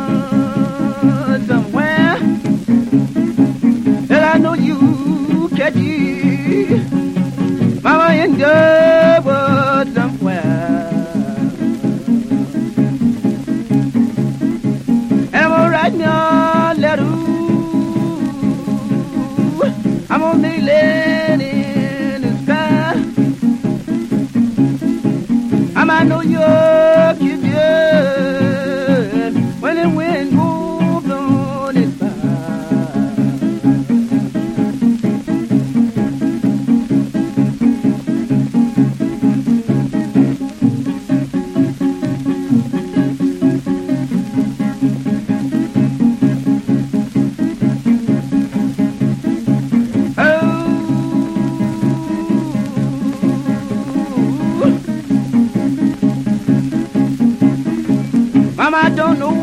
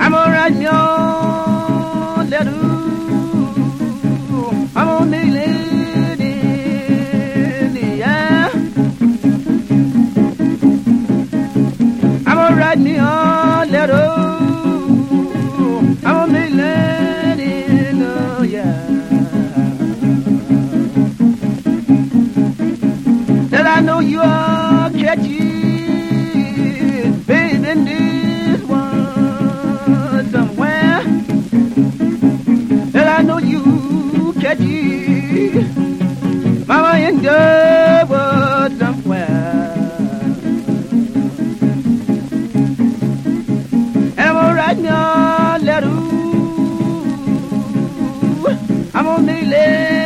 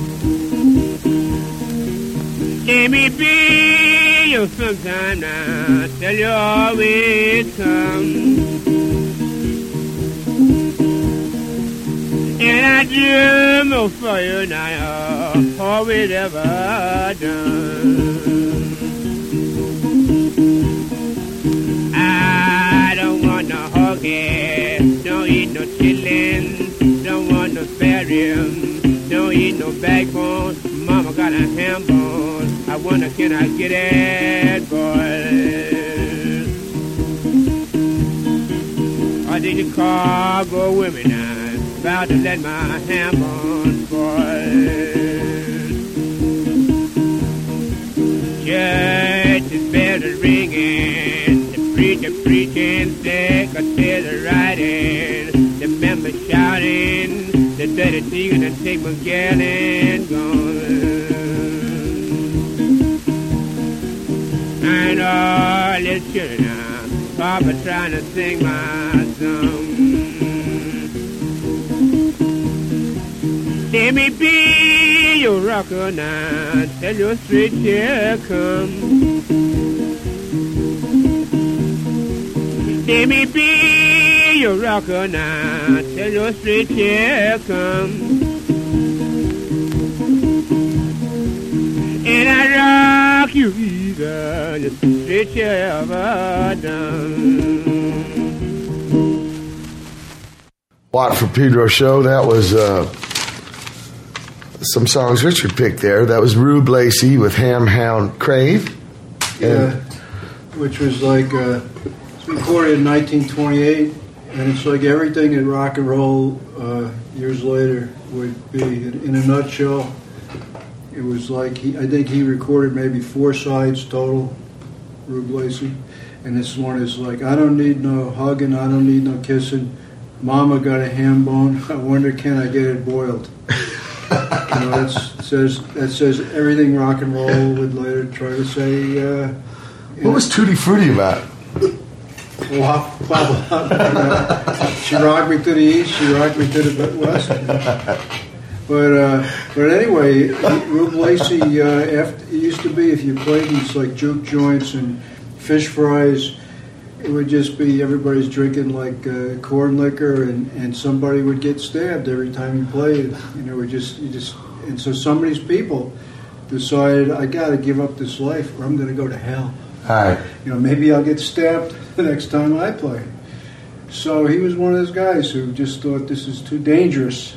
Uh, I'm getting are my destiny. So he became the preacher. And, Oh, the guy I was trying to remember is Mark Farner. He Right. I became. oh, he is a preacher. No, well, he does the thing at the end of the gig where you get to uh, testify or something Oh, backstage. Okay. So I've heard from people put on the gigs, man, it runs late. Yeah. One at a time. Right.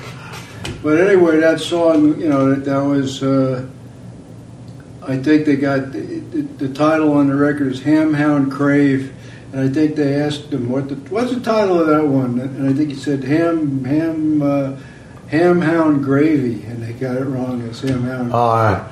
And the, and the Gracenote people called it ham, ham hound cake. Cake. Close. It's going to be forever fucked up. Right. But before that it was part one and two of Garfield Akers Cotton, Yeah, Cotton yeah. Blues, which sounds to me like, you know, he's, you know, you play, maybe these records would sell 800 copies or something like that. And in the, in the 40s, these white collectors would find uh, old scratchy 78s. Let's see what, what we got here. Yeah, right. So, and once in a while, they were able to reconstruct who was this person anyway. Right. And I think that uh, Garfield Akers also did four, a total of four sides and then disappeared from the face of the earth. Yeah. Not a preacher. But the guy that he's playing with on there, uh, what the hell's his name? He ended up being rediscovered, as they say, during the Newport Folk Festival, early '60s. They'd send these expeditions down south to say, "Hey, can we? You know, is Skip James still alive? You know, and Oh, like like Bob Hite from uh, Canned Heat and John Fahey. All Yeah, yeah. would go. Al Wilson from Heat. They'd all go down and who can we find? And somehow uh, Joe Callicott was his name. I think Billy Gibbons did that with Lightnin' Hopkins. Oh, I didn't You got these licks for the oh, ZZ oh, yeah, Top. but Light Arms always had a little bit of visibility, but some of these people just they went back to being sharecroppers. Oh, yeah, right. Quick. You know? Yeah. So Joe Callicott was found.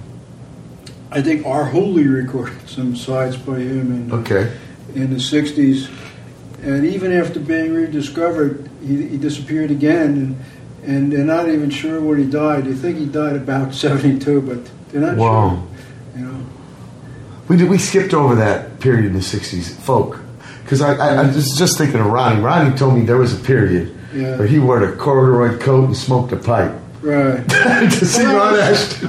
Right, but that was, a lot of that was, was like, you know, you read Playboy magazine and every other ad was for pipe.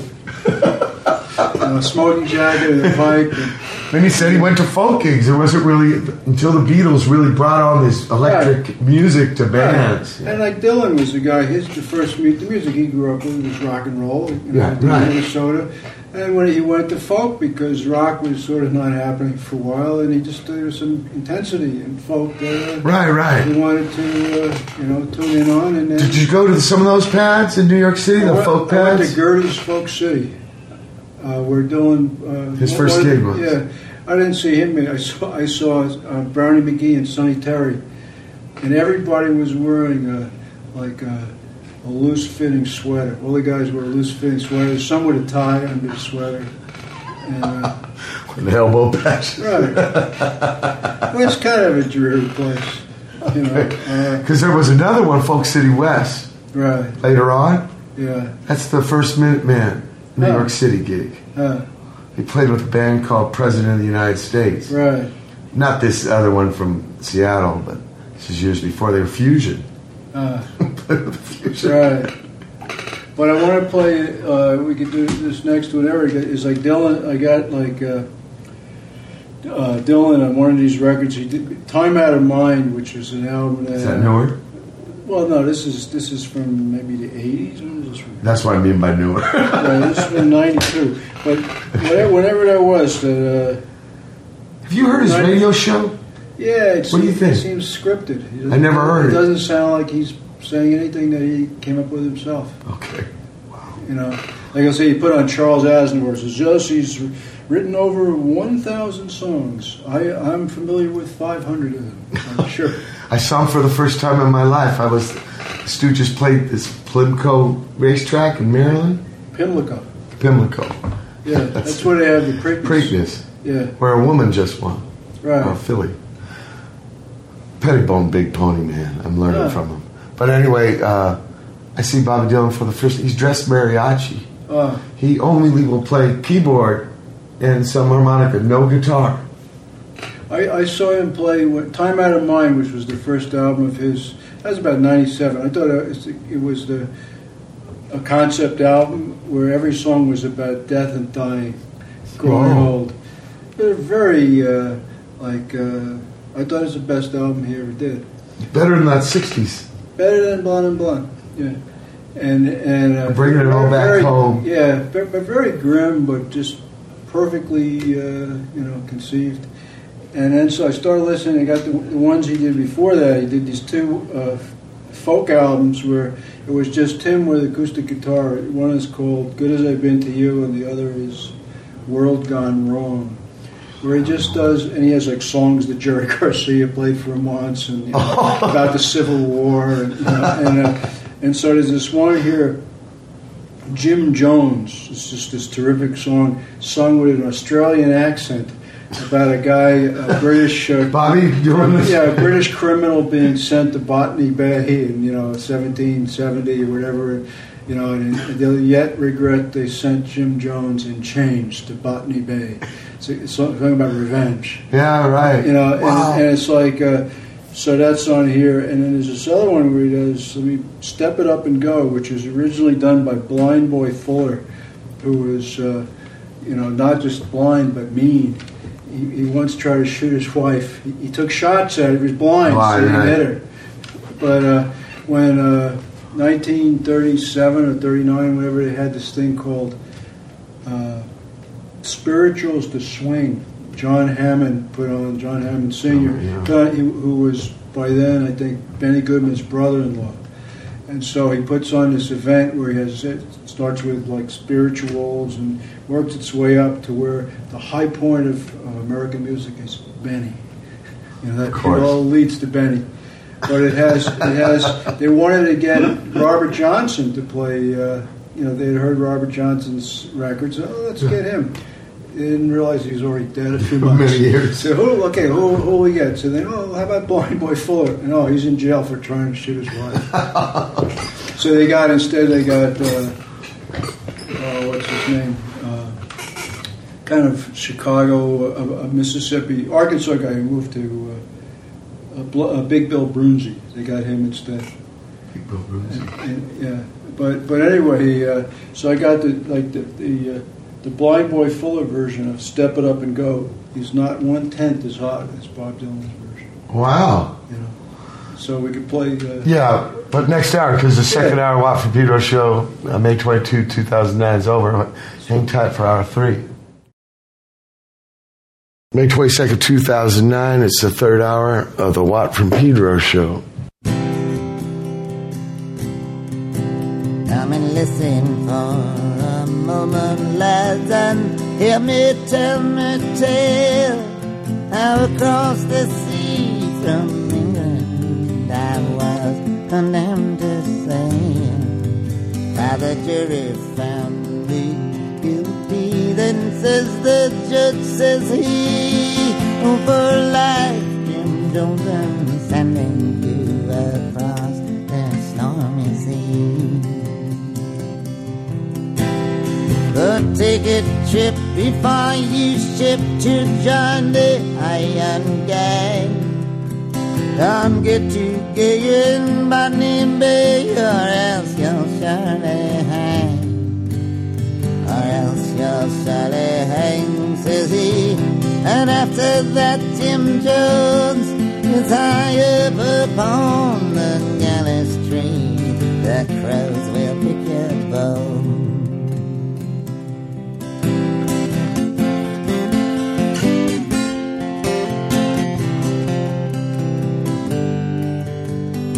our ship was high up on the sea when pirates came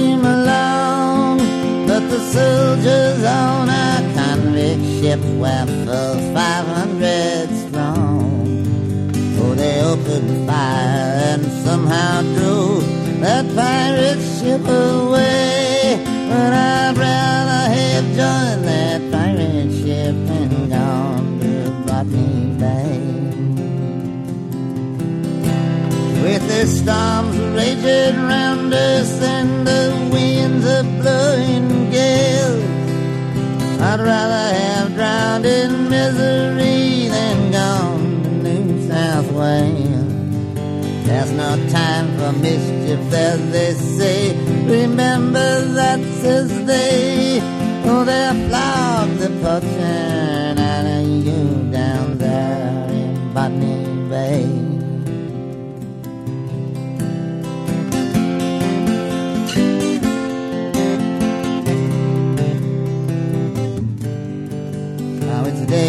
night, the irons clanging like galley slaves.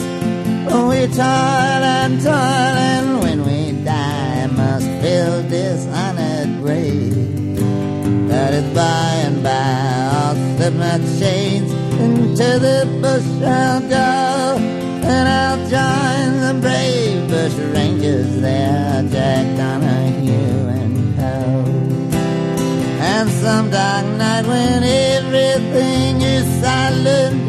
the I'll shoot those tyrants one and all. I'll gun the floggers down.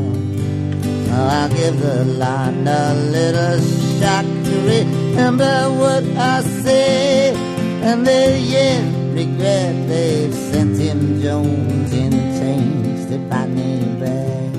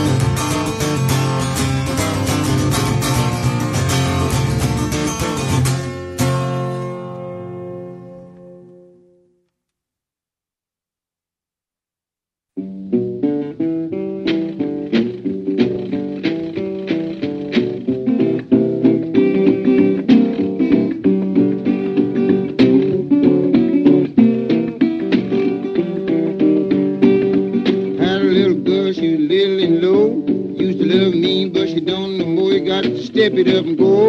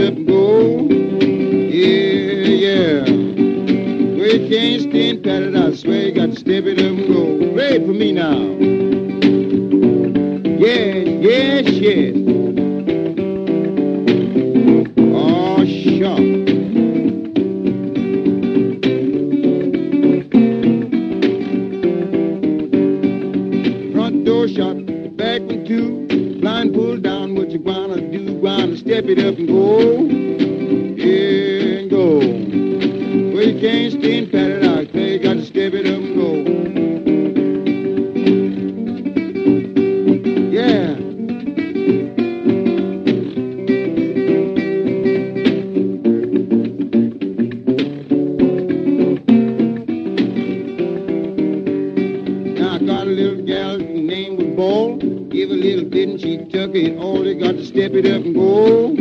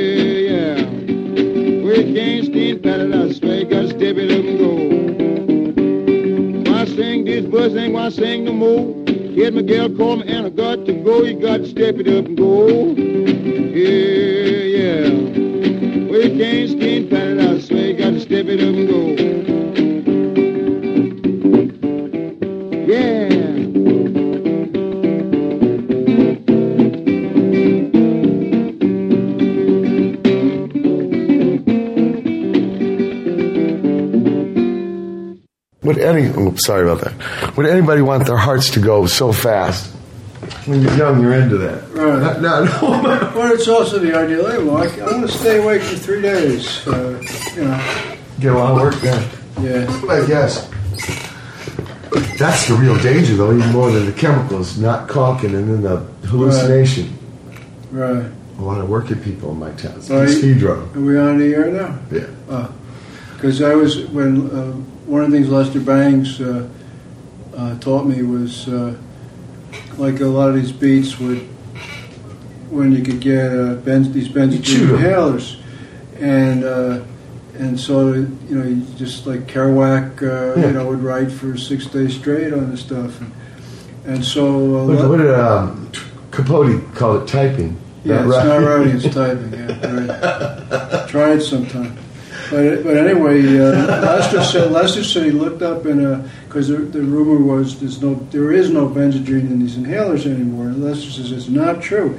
He looked up at some pharmacopoeia where it, it says whatever they're calling this drug now is equivalent of Benzedrine. So keep chewing. So I saw him once. Uh, one of the last times I saw him, we went to this uh, Mexican restaurant in uh, in Venice, La Cabana, and uh, Les says, "I don't really want to eat. Can, can we stop at a drugstore first? I got to get some inhalers." And so he got uh, six inhalers. He broke them. He was sitting on the curb and he broke them open with a shoe, and he swallowed six six cottons and and we went inside. He, he had a wa- he was still he's like burping and everything. He had to wash it down. He said, "I don't really drink anymore, but I, I need a beer to wash this down." And he was just like like a, a mess. And so I thought I'd better try this. And so a few weeks later, I had a deadline. I had, I had to write something really quick. So I, I did a uh, an inhaler, and it was and I and I was like breathing menthol for three days. It worked pretty good actually. You know Charlie Plymell? Yeah. Yeah, he's a good cat. I got to meet him. Huh. And he, Zap comics and Right. living with Ginsberg and Kesey and actually, uh, You meet him Wichita. through Thurston or Byron, those people? Yeah. Yeah. they had me come read poems in Western Massachusetts, and I meet this Yeah. guy. He's living in Cherry Valley. Right. Well, he has that book, Cherry Valley Editions, the Yeah. company. It's kind of upstate New York. Right. Amazing man. I got to uh, live some life. Yeah. It's still living life, Right. and uh, yeah, You sort of like the Stooges thing with this primary source. There's, Yeah. You know, there's things really- that aren't really- second, third, fourth, fifth hand. Plymell wrote a great, nasty, angry poem directed to Allen Ginsberg. Like at a certain point in the 80s where Allen had just, you know, gone commercial. Weirded out, yeah. And he just, just screamed at him in his poem. Wow. And, uh, But the last of the Moccasins, beautiful book. First Yeah. to let me oh, yeah. borrow it. Oh, yeah, yeah. Wow. Right. Wow. And he and Kesey, not Kesey, Neal Cassady was living with him when Yeah. Kennedy got shot. Yeah. The night they both heard that Kennedy got shot. Uh, Yeah, he said he was a piece of work. Denver. right. And I met, I met Barbara Tall Bob. He's another Kansas cat. Yeah. This guy, he's in his 70s. He came to one of my gigs. Uh, I didn't really know the beat thing. I'm, I'm learning a lot about it now. Uh, not a lot of cats. It's Well, kind of a small scene. Well, you know, I uh, sometimes I sit down and I'll uh, try to make a list. Short list is small, but there's maximum about 35 people. Yeah. Like and uh, and three of them come from from were in Portland. You know, it's like in 1956, uh, Allen Ginsberg read the poem "Howl" live for the first time in, in San Francisco.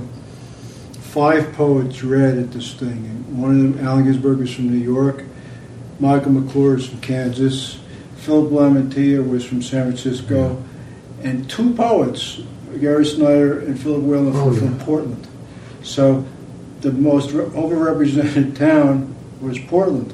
Wow. And so the whole myth that, you know, New York meets San Francisco, Yeah, right. and it, that's when it happens.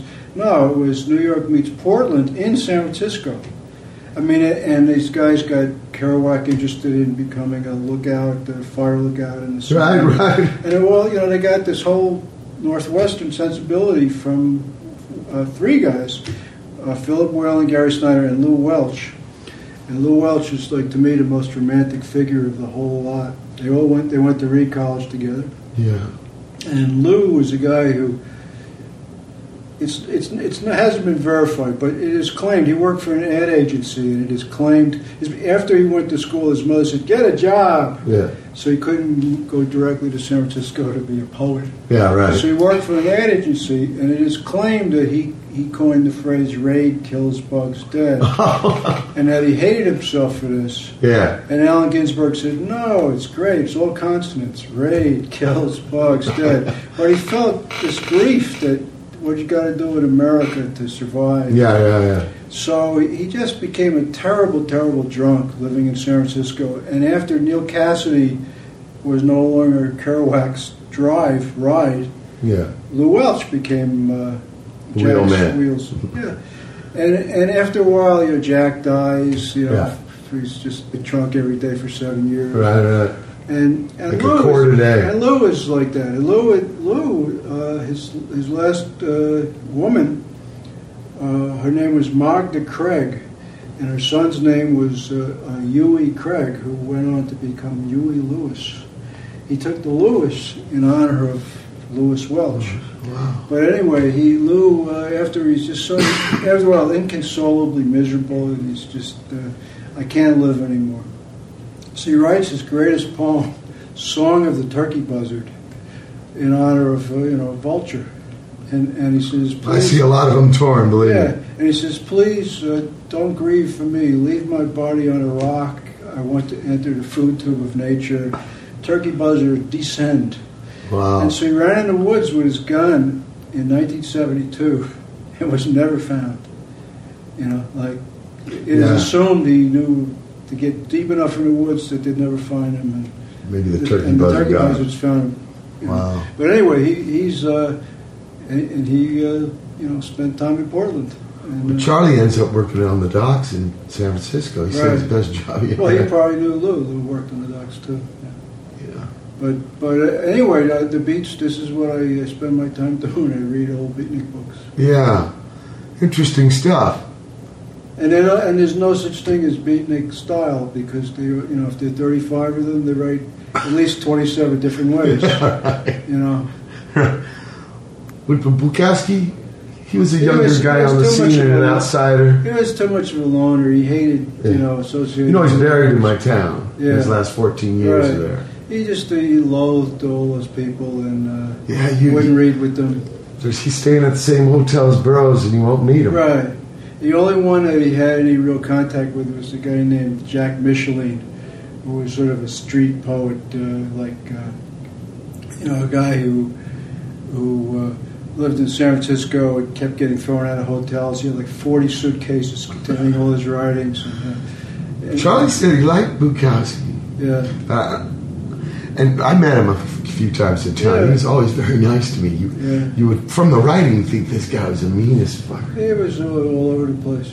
Yeah. Yeah, he was. But there's this woman named Liza Williams who uh, she's in one of those uh, Bukowski documentaries, and she was the head of publicity at Island Records, and she hooked up with Bukowski, and uh, I got to go to dinner with them in uh, '72 or something. And he he was really nasty to her, and, and after uh, after he dumped her, she said, "I wouldn't give him the ice in winter." and uh, and she just I used to be in touch with her, and she uh, she was a like a bipolar, and uh, little by little she couldn't take the uh, lithium anymore. It was destroying uh, her cerebellum. They told Wow. her.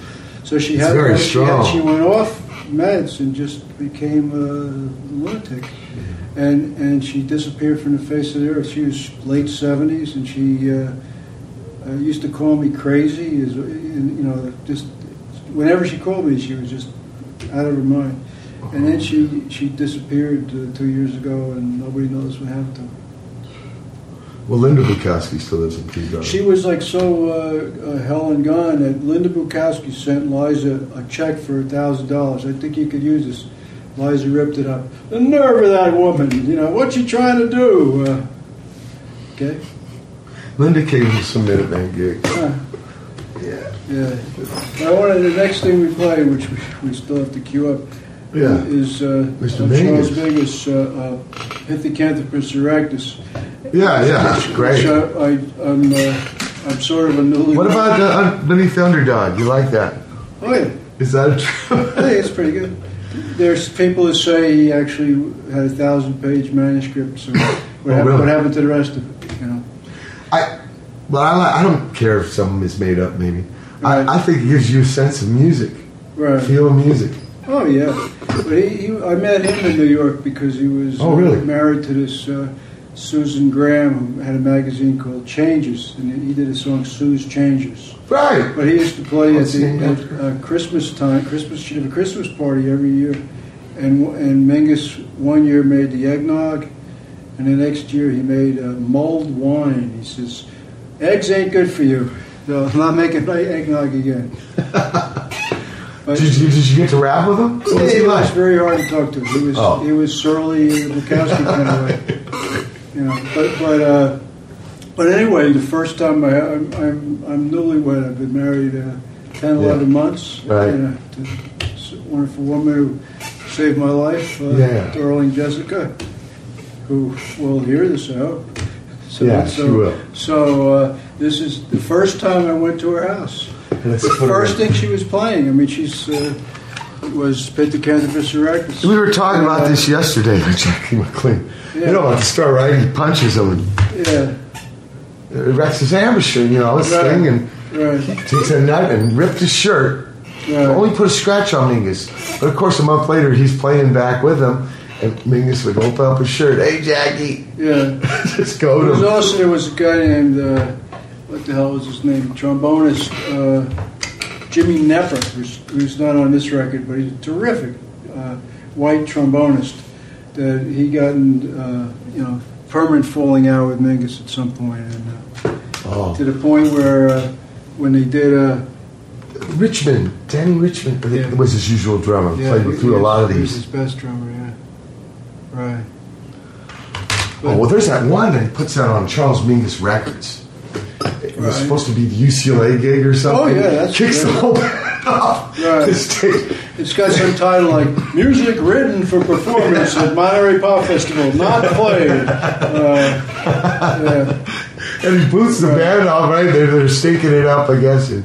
Right. Slowly brings them back. Right. Lets them down to think. It was, and so they did this thing called Epitaph a few years ago. Yeah, right. Which is so, you know, like, is nothing ferocious about it. It's not the way, it's like, it's a long piece of composed music that Right. uh, he wrote, but it's not performed. Uh, they get Wynton Marsalis and people. Oh, I know, I know. And it's it's just very tame, and it doesn't have any to feel that Mingus Hey, would wrote thinking about Wynton, there's a Burns thing that Nels Right. told me about. The guy who does baseball, and Civil War, all out of order yeah, and shit. yeah.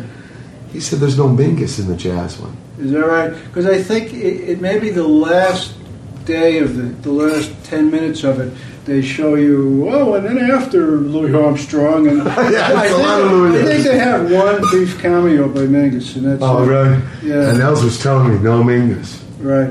The whole thing is like Gary Giddins, who was like this uh, another guy at the Village Voice who hated me because I said that Eric Dolphy uh, uh, played punk rock, and he wrote this nasty letter. How dare you? Uh, you know. Dolphy was great. Yeah, and so, so, punk and so rock is punk rock. So you know. Yeah, he was wild. But anyway, he's in a, in a uh, He was straight, huh?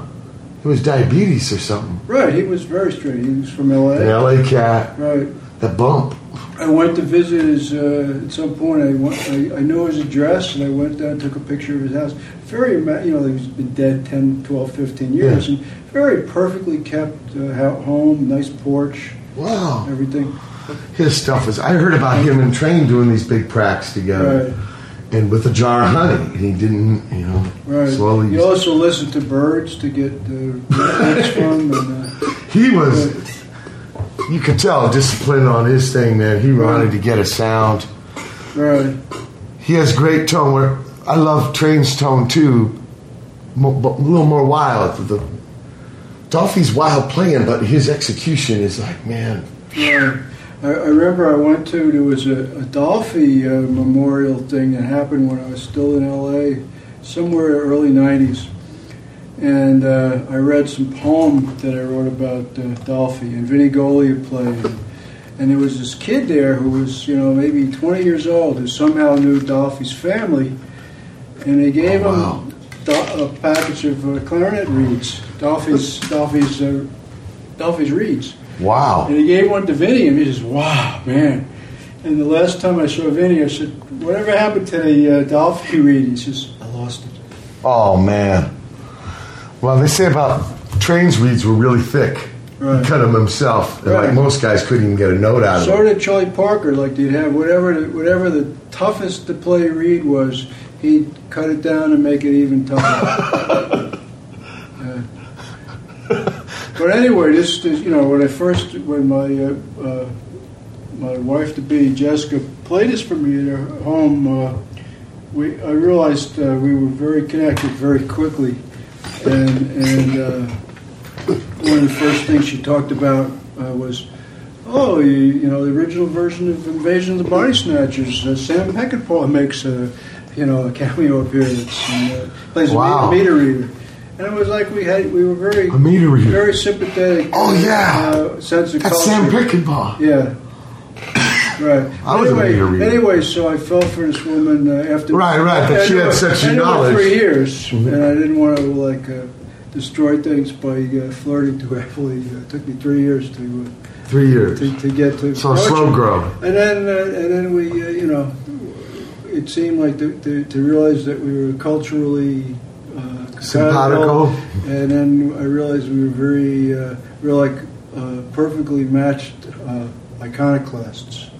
Yeah, you know that we both had a kind of uh, Well, the Miss Mingus, Mingus guy is. Let, let's yeah, play. Yeah. So listen here.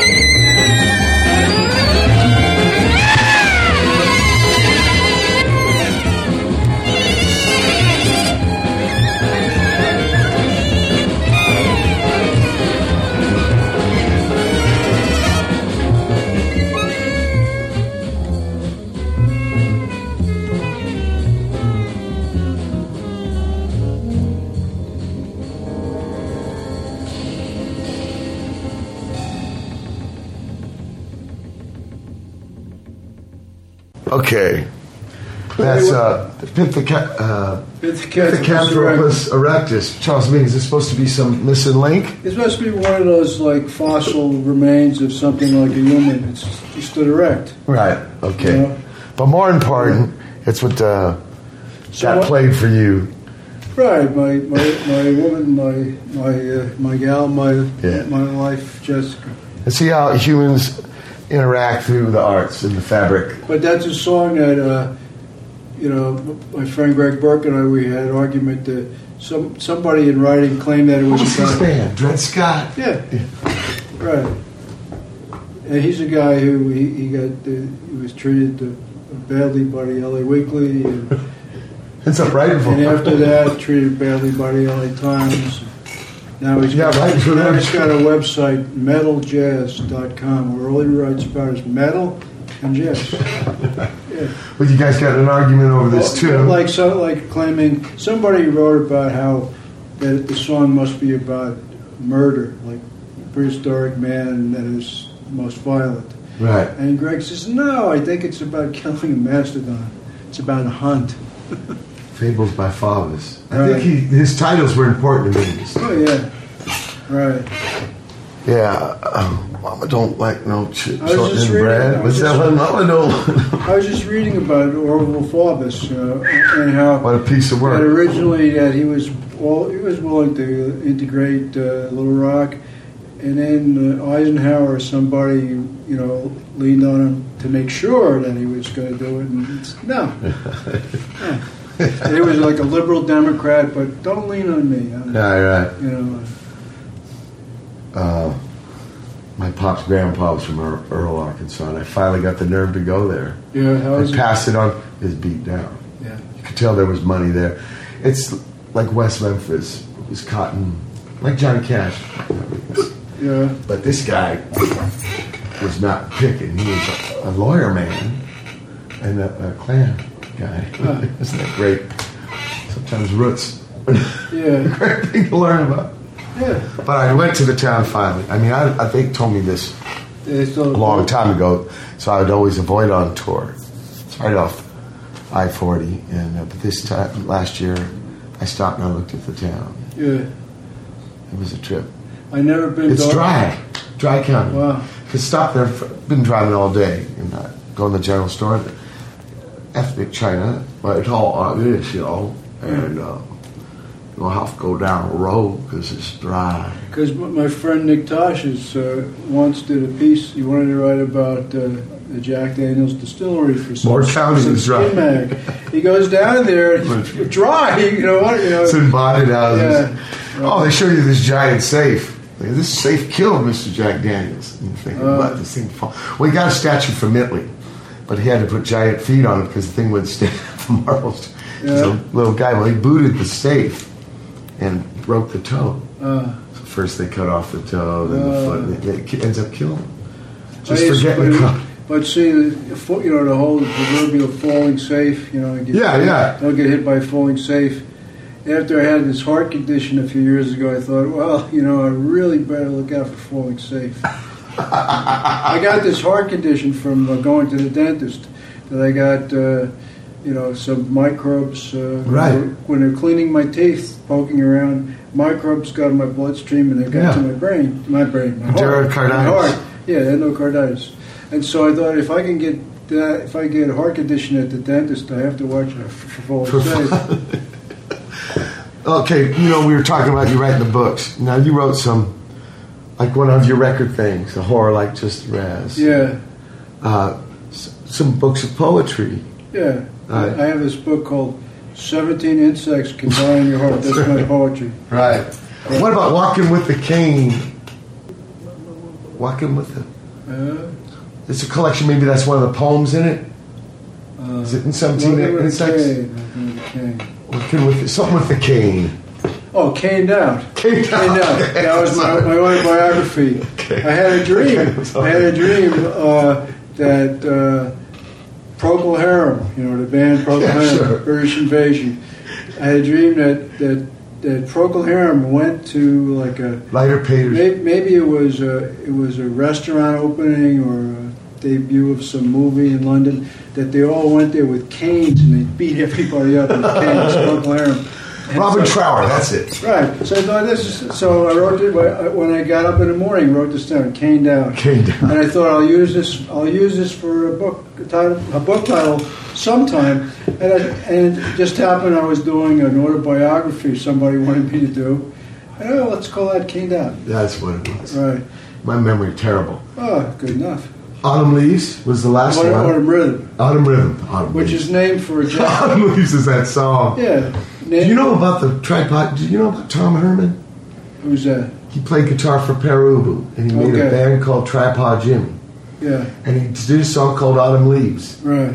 And the only time he refers to autumn leaves is this is not autumn leaves. Right. But he calls the song that. Right. Miles Davis. Miles Davis did a version of Autumn Leaves. Well, like many, many people have done Yeah, autumn right. leaves. It's a jerker. Right, but but Autumn Rhythm, Autumn Rhythm. which I stole the title from a, a Jackson Pollock painting. It's, Oh. it's at the at the Metropolitan Museum of Art in, New York, Yeah. and it's big. It's like a whole wall of. Uh, it was a painting that he when uh, I think uh, the museum paid him forty thousand dollars for this, which in the early fifties, mid fifties, and it was at the time the biggest sale monetarily for any living painter painter. Wow. And he- was already pretty far gone. He was just so miserable and. Uh, you know, he- and he- yeah, and so even the forty thousand just enabled him to drink more. Wow. Something yesterday I want to say to you too. There's we were talking Whitman, Yeah. and there's a letter from Vincent Van Gogh to his brother. about, about Starry, starry night. Right. Song of my for myself of myself. What was this? You know, says the only time I was inspired by a poem. yeah, but what was the guy who did that song? Uh, Yeah. You know, Rodney American Pie. You know, the guy. What was that guy's Don? McLean. Yeah, Starry, Starry I say Don Night. Yeah, Right, and right, this ridiculous song. And right, yeah, American Pie was the other one. right. PBS. I heard that what he used to do, like he was, he was making a lot of money from those two songs, but he didn't write enough songs to have an album. You know, he, he had to have albums. He felt he must. So he would actually hire people to write him the filler for, the, for the rest of the albums, the songs that people weren't going to listen to anyway, and, in his name. You know, so he he just gave him a flat. But you've been writing. You've been working on writing six years now. This book. I just finished. This was like uh, the thing I was saying before. Is I was very, in a way, very very lucky to, to be to get my chops writing. Oh, you wrote a book on architecture in L.A. Yeah, Richard Meltzer's Guide to the Ugliest Buildings of Los Angeles. Uh, And the capital of Kansas. L.A. is the capital of LA's Kansas. capital. that was my my great anti-LA. yeah. book. Yeah, the cultural critique. But basically, I got this. You know, I, I had a, between 1972 when Gulcher came out, Yeah. and then the poetry book was 83. I went 11 years without a book out. I Yeah. wrote about six books during Yeah, that time, right. but nobody wanted them. And so finally, I got on a streak again, and the LA book came out, and and then I had this novel. Uh, my first novel was called The Night Alone. Yeah, yeah. And so, this one I'm doing now, I did for about six years, is, is uh, called The night alone, I actually have on my practice pad and a little Oh. glass fr- wooden frame thing I made. It's very nice. Yeah. Thank you. And so this new one is this new one is called A World That Don't Exist. And, and it's the first book that I've ever done where I've gone this long without any uh, publisher in mind. You know, Right, right. I just figured I was old enough. I, I, I better do one of these completely to my own specification. But you like it. It's, it's Yeah. great, but it's not going to be easy to sell it. So. But you know, that's life. Yeah, that's life. Six, seven years. Yeah. Was there a lot of drafts? Well, the way I did it, it was like it's sort of like in two parts, but back and forth, back and forth. One part is sort of like these really low, low, low humor to kind of you can't even laugh at because it's so low. Cu- cultural fictions, you know, making up like uh, cigarette fan clubs. You know, hey kids, you can join. And then you know they have like a, a family video parade. Uh, you know, some fine films for you to watch uh, with the kids.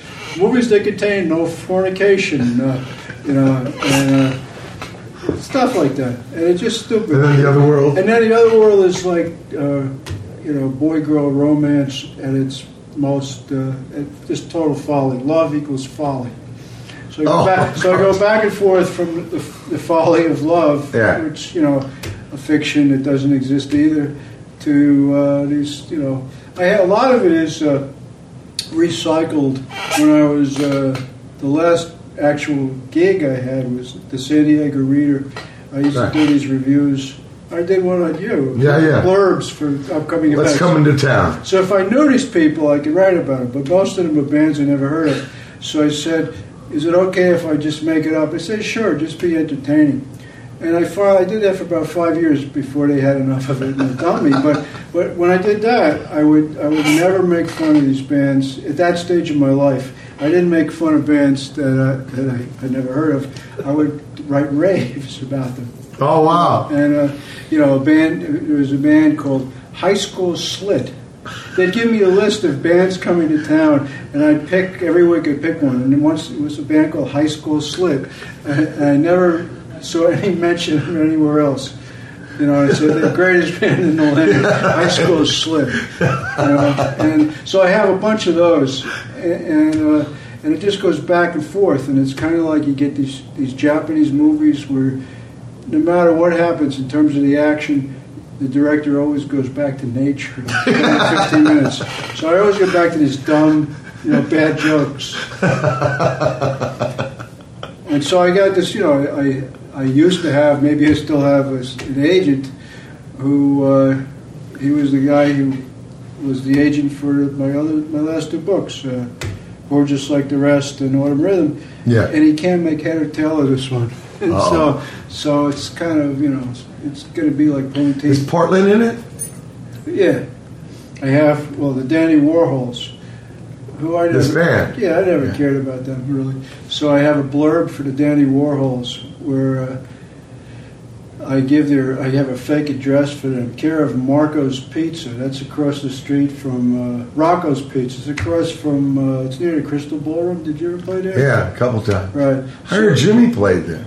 Yeah. That's the rumor. Ah. That Jimmy once played there. Well, I think that, I think uh, Grateful Dead played there. Uh, they, Wow. There was an acid test with Ke- Kesey and the There. Dead. Wow. Yeah. The bus came. Yeah, and it was supposedly.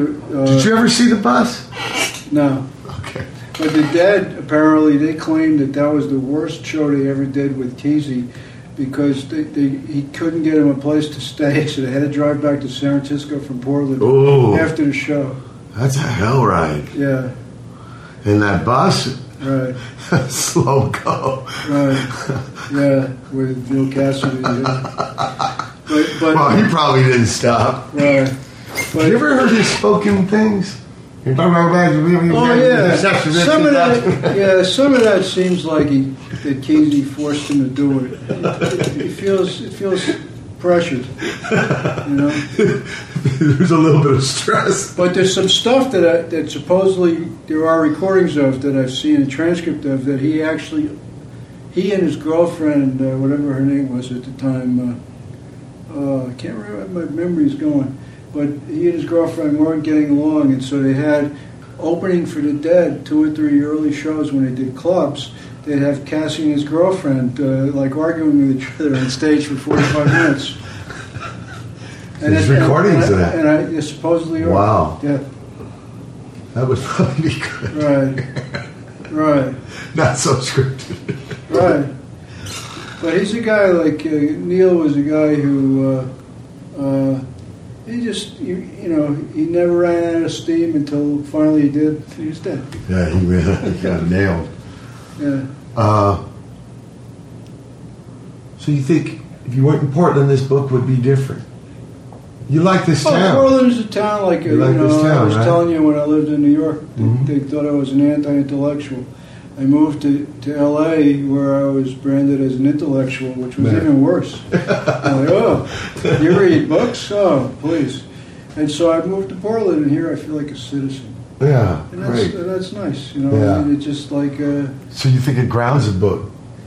well, it grounds Grounds your it, life. It, it gave me a little bit the oxygen in my head. You know, felt like. I mean, I, I feel like uh, uh, the life that is lived here. It's it's not quite as quirky and kooky as it was when I moved here 14 years ago, but Yeah. it's still a place that, that uh, part of the appeal is that it's off the mainstream of uh, you know the main currents of American life. It's I hear a lot of young people are coming here though. yeah.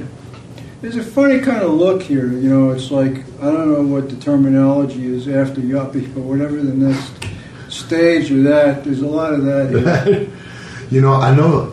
I was told a little weird history about Portland. It used to be the Shanghai capital. Oh yes, They'd get people buzzed at the bar, and you'd wake up on a boat. right.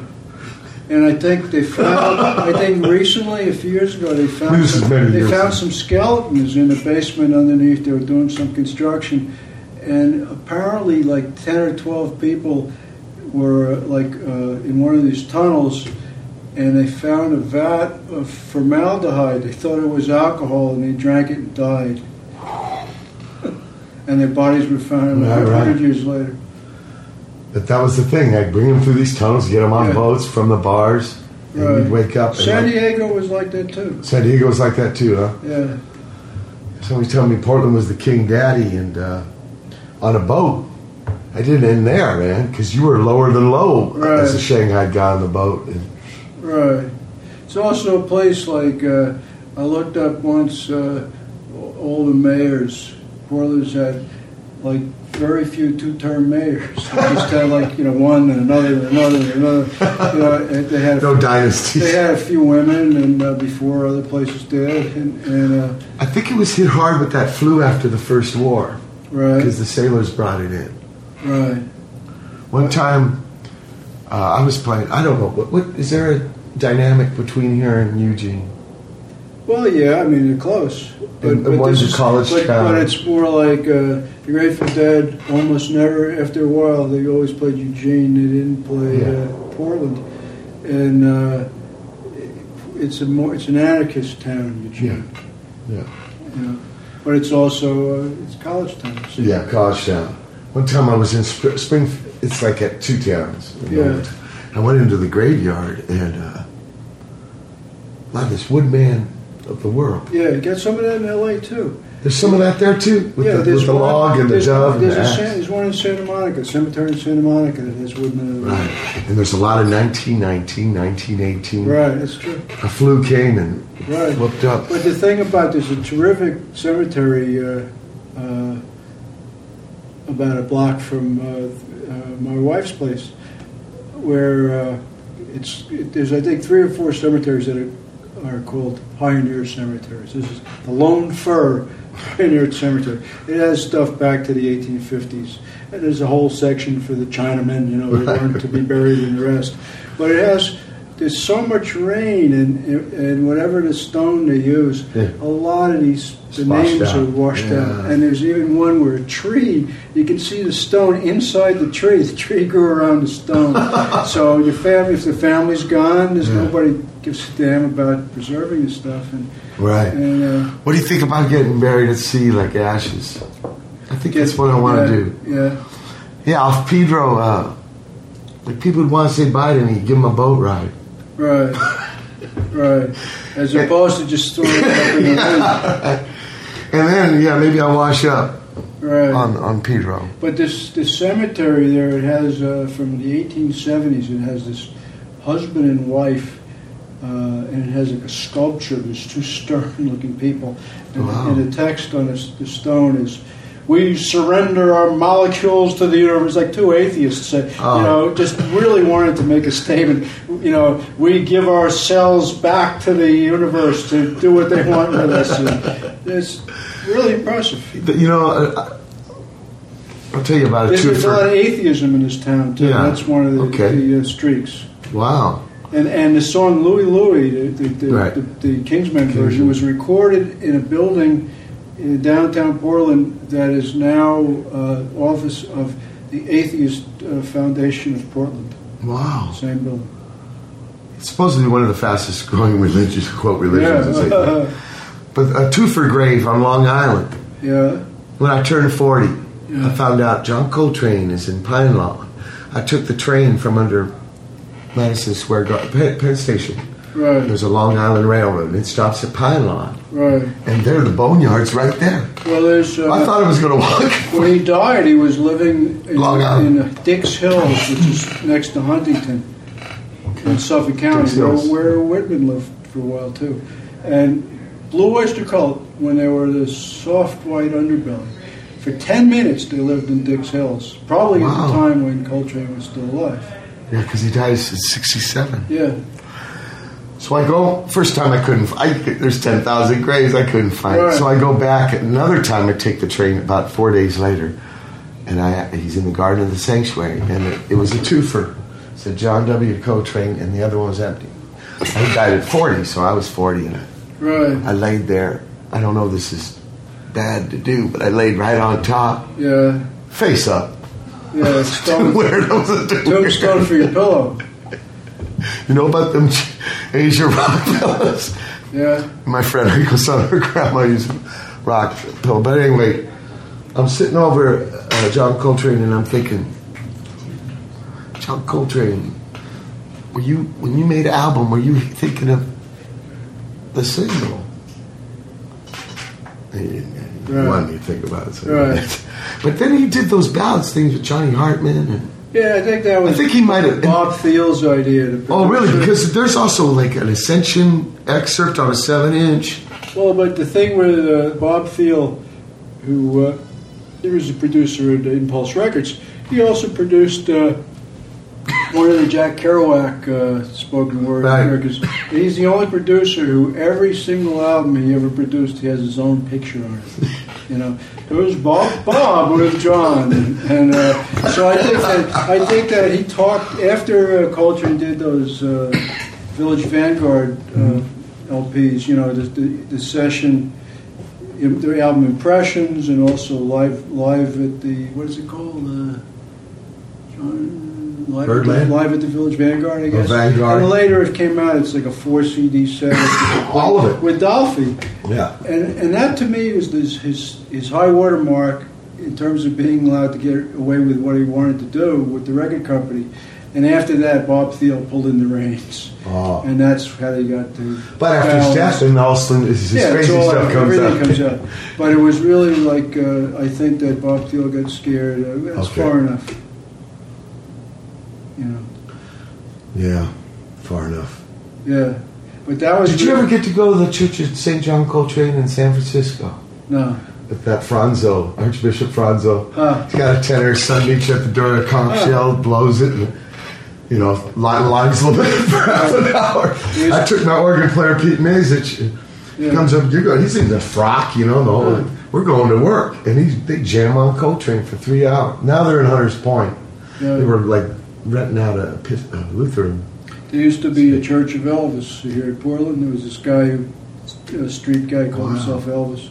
For a while, uh, Well, they had some icons and John, a picture of uh, John Coltrane's horn and the fire come out, but I don't think they're praying to him. He's more like some messenger. right, And there wasn't much gospel. At the end, it was stuff, you know, get together a little bit, but mainly it was like getting into his music.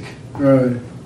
But he was somebody who, uh, like, uh, you know, he, he after a certain point, he was he was constantly recording.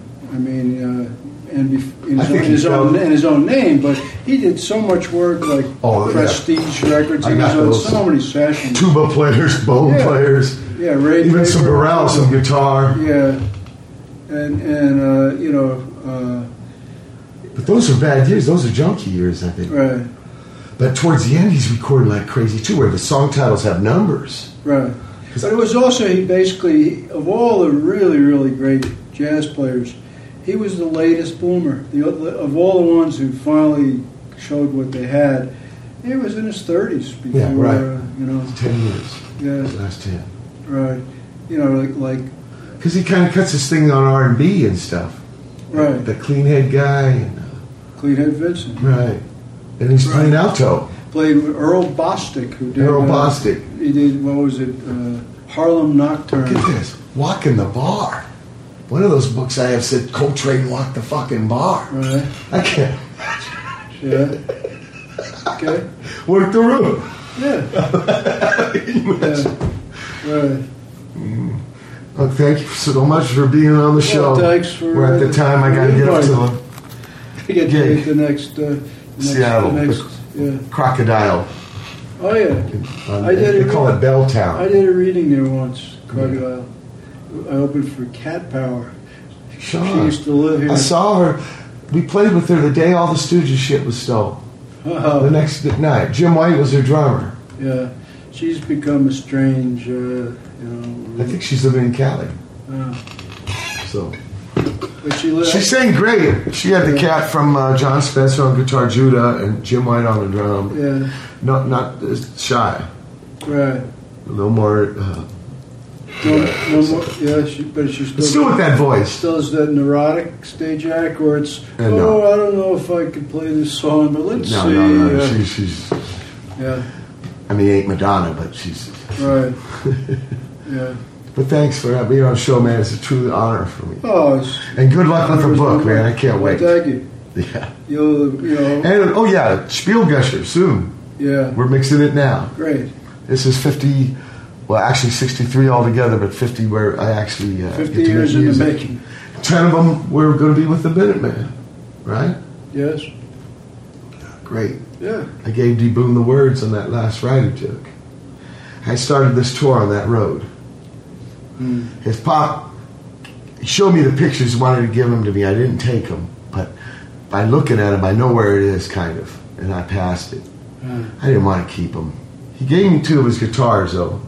So this whole third opera, I uh, wrote. I can't play guitar very well, but I thought I just want to write all the songs, not, none on bass. Yeah. right on one That's of his great. guitars. That's terrific. Yeah, Much respect. you're you're uh, you're one of the great sentimental slobs that, that I know. I mean, I- I'm one too. So Yeah, Yeah. I can't let go. But I push forward yeah, on in some ways. you certainly do. Thank you, Richard. Thank you.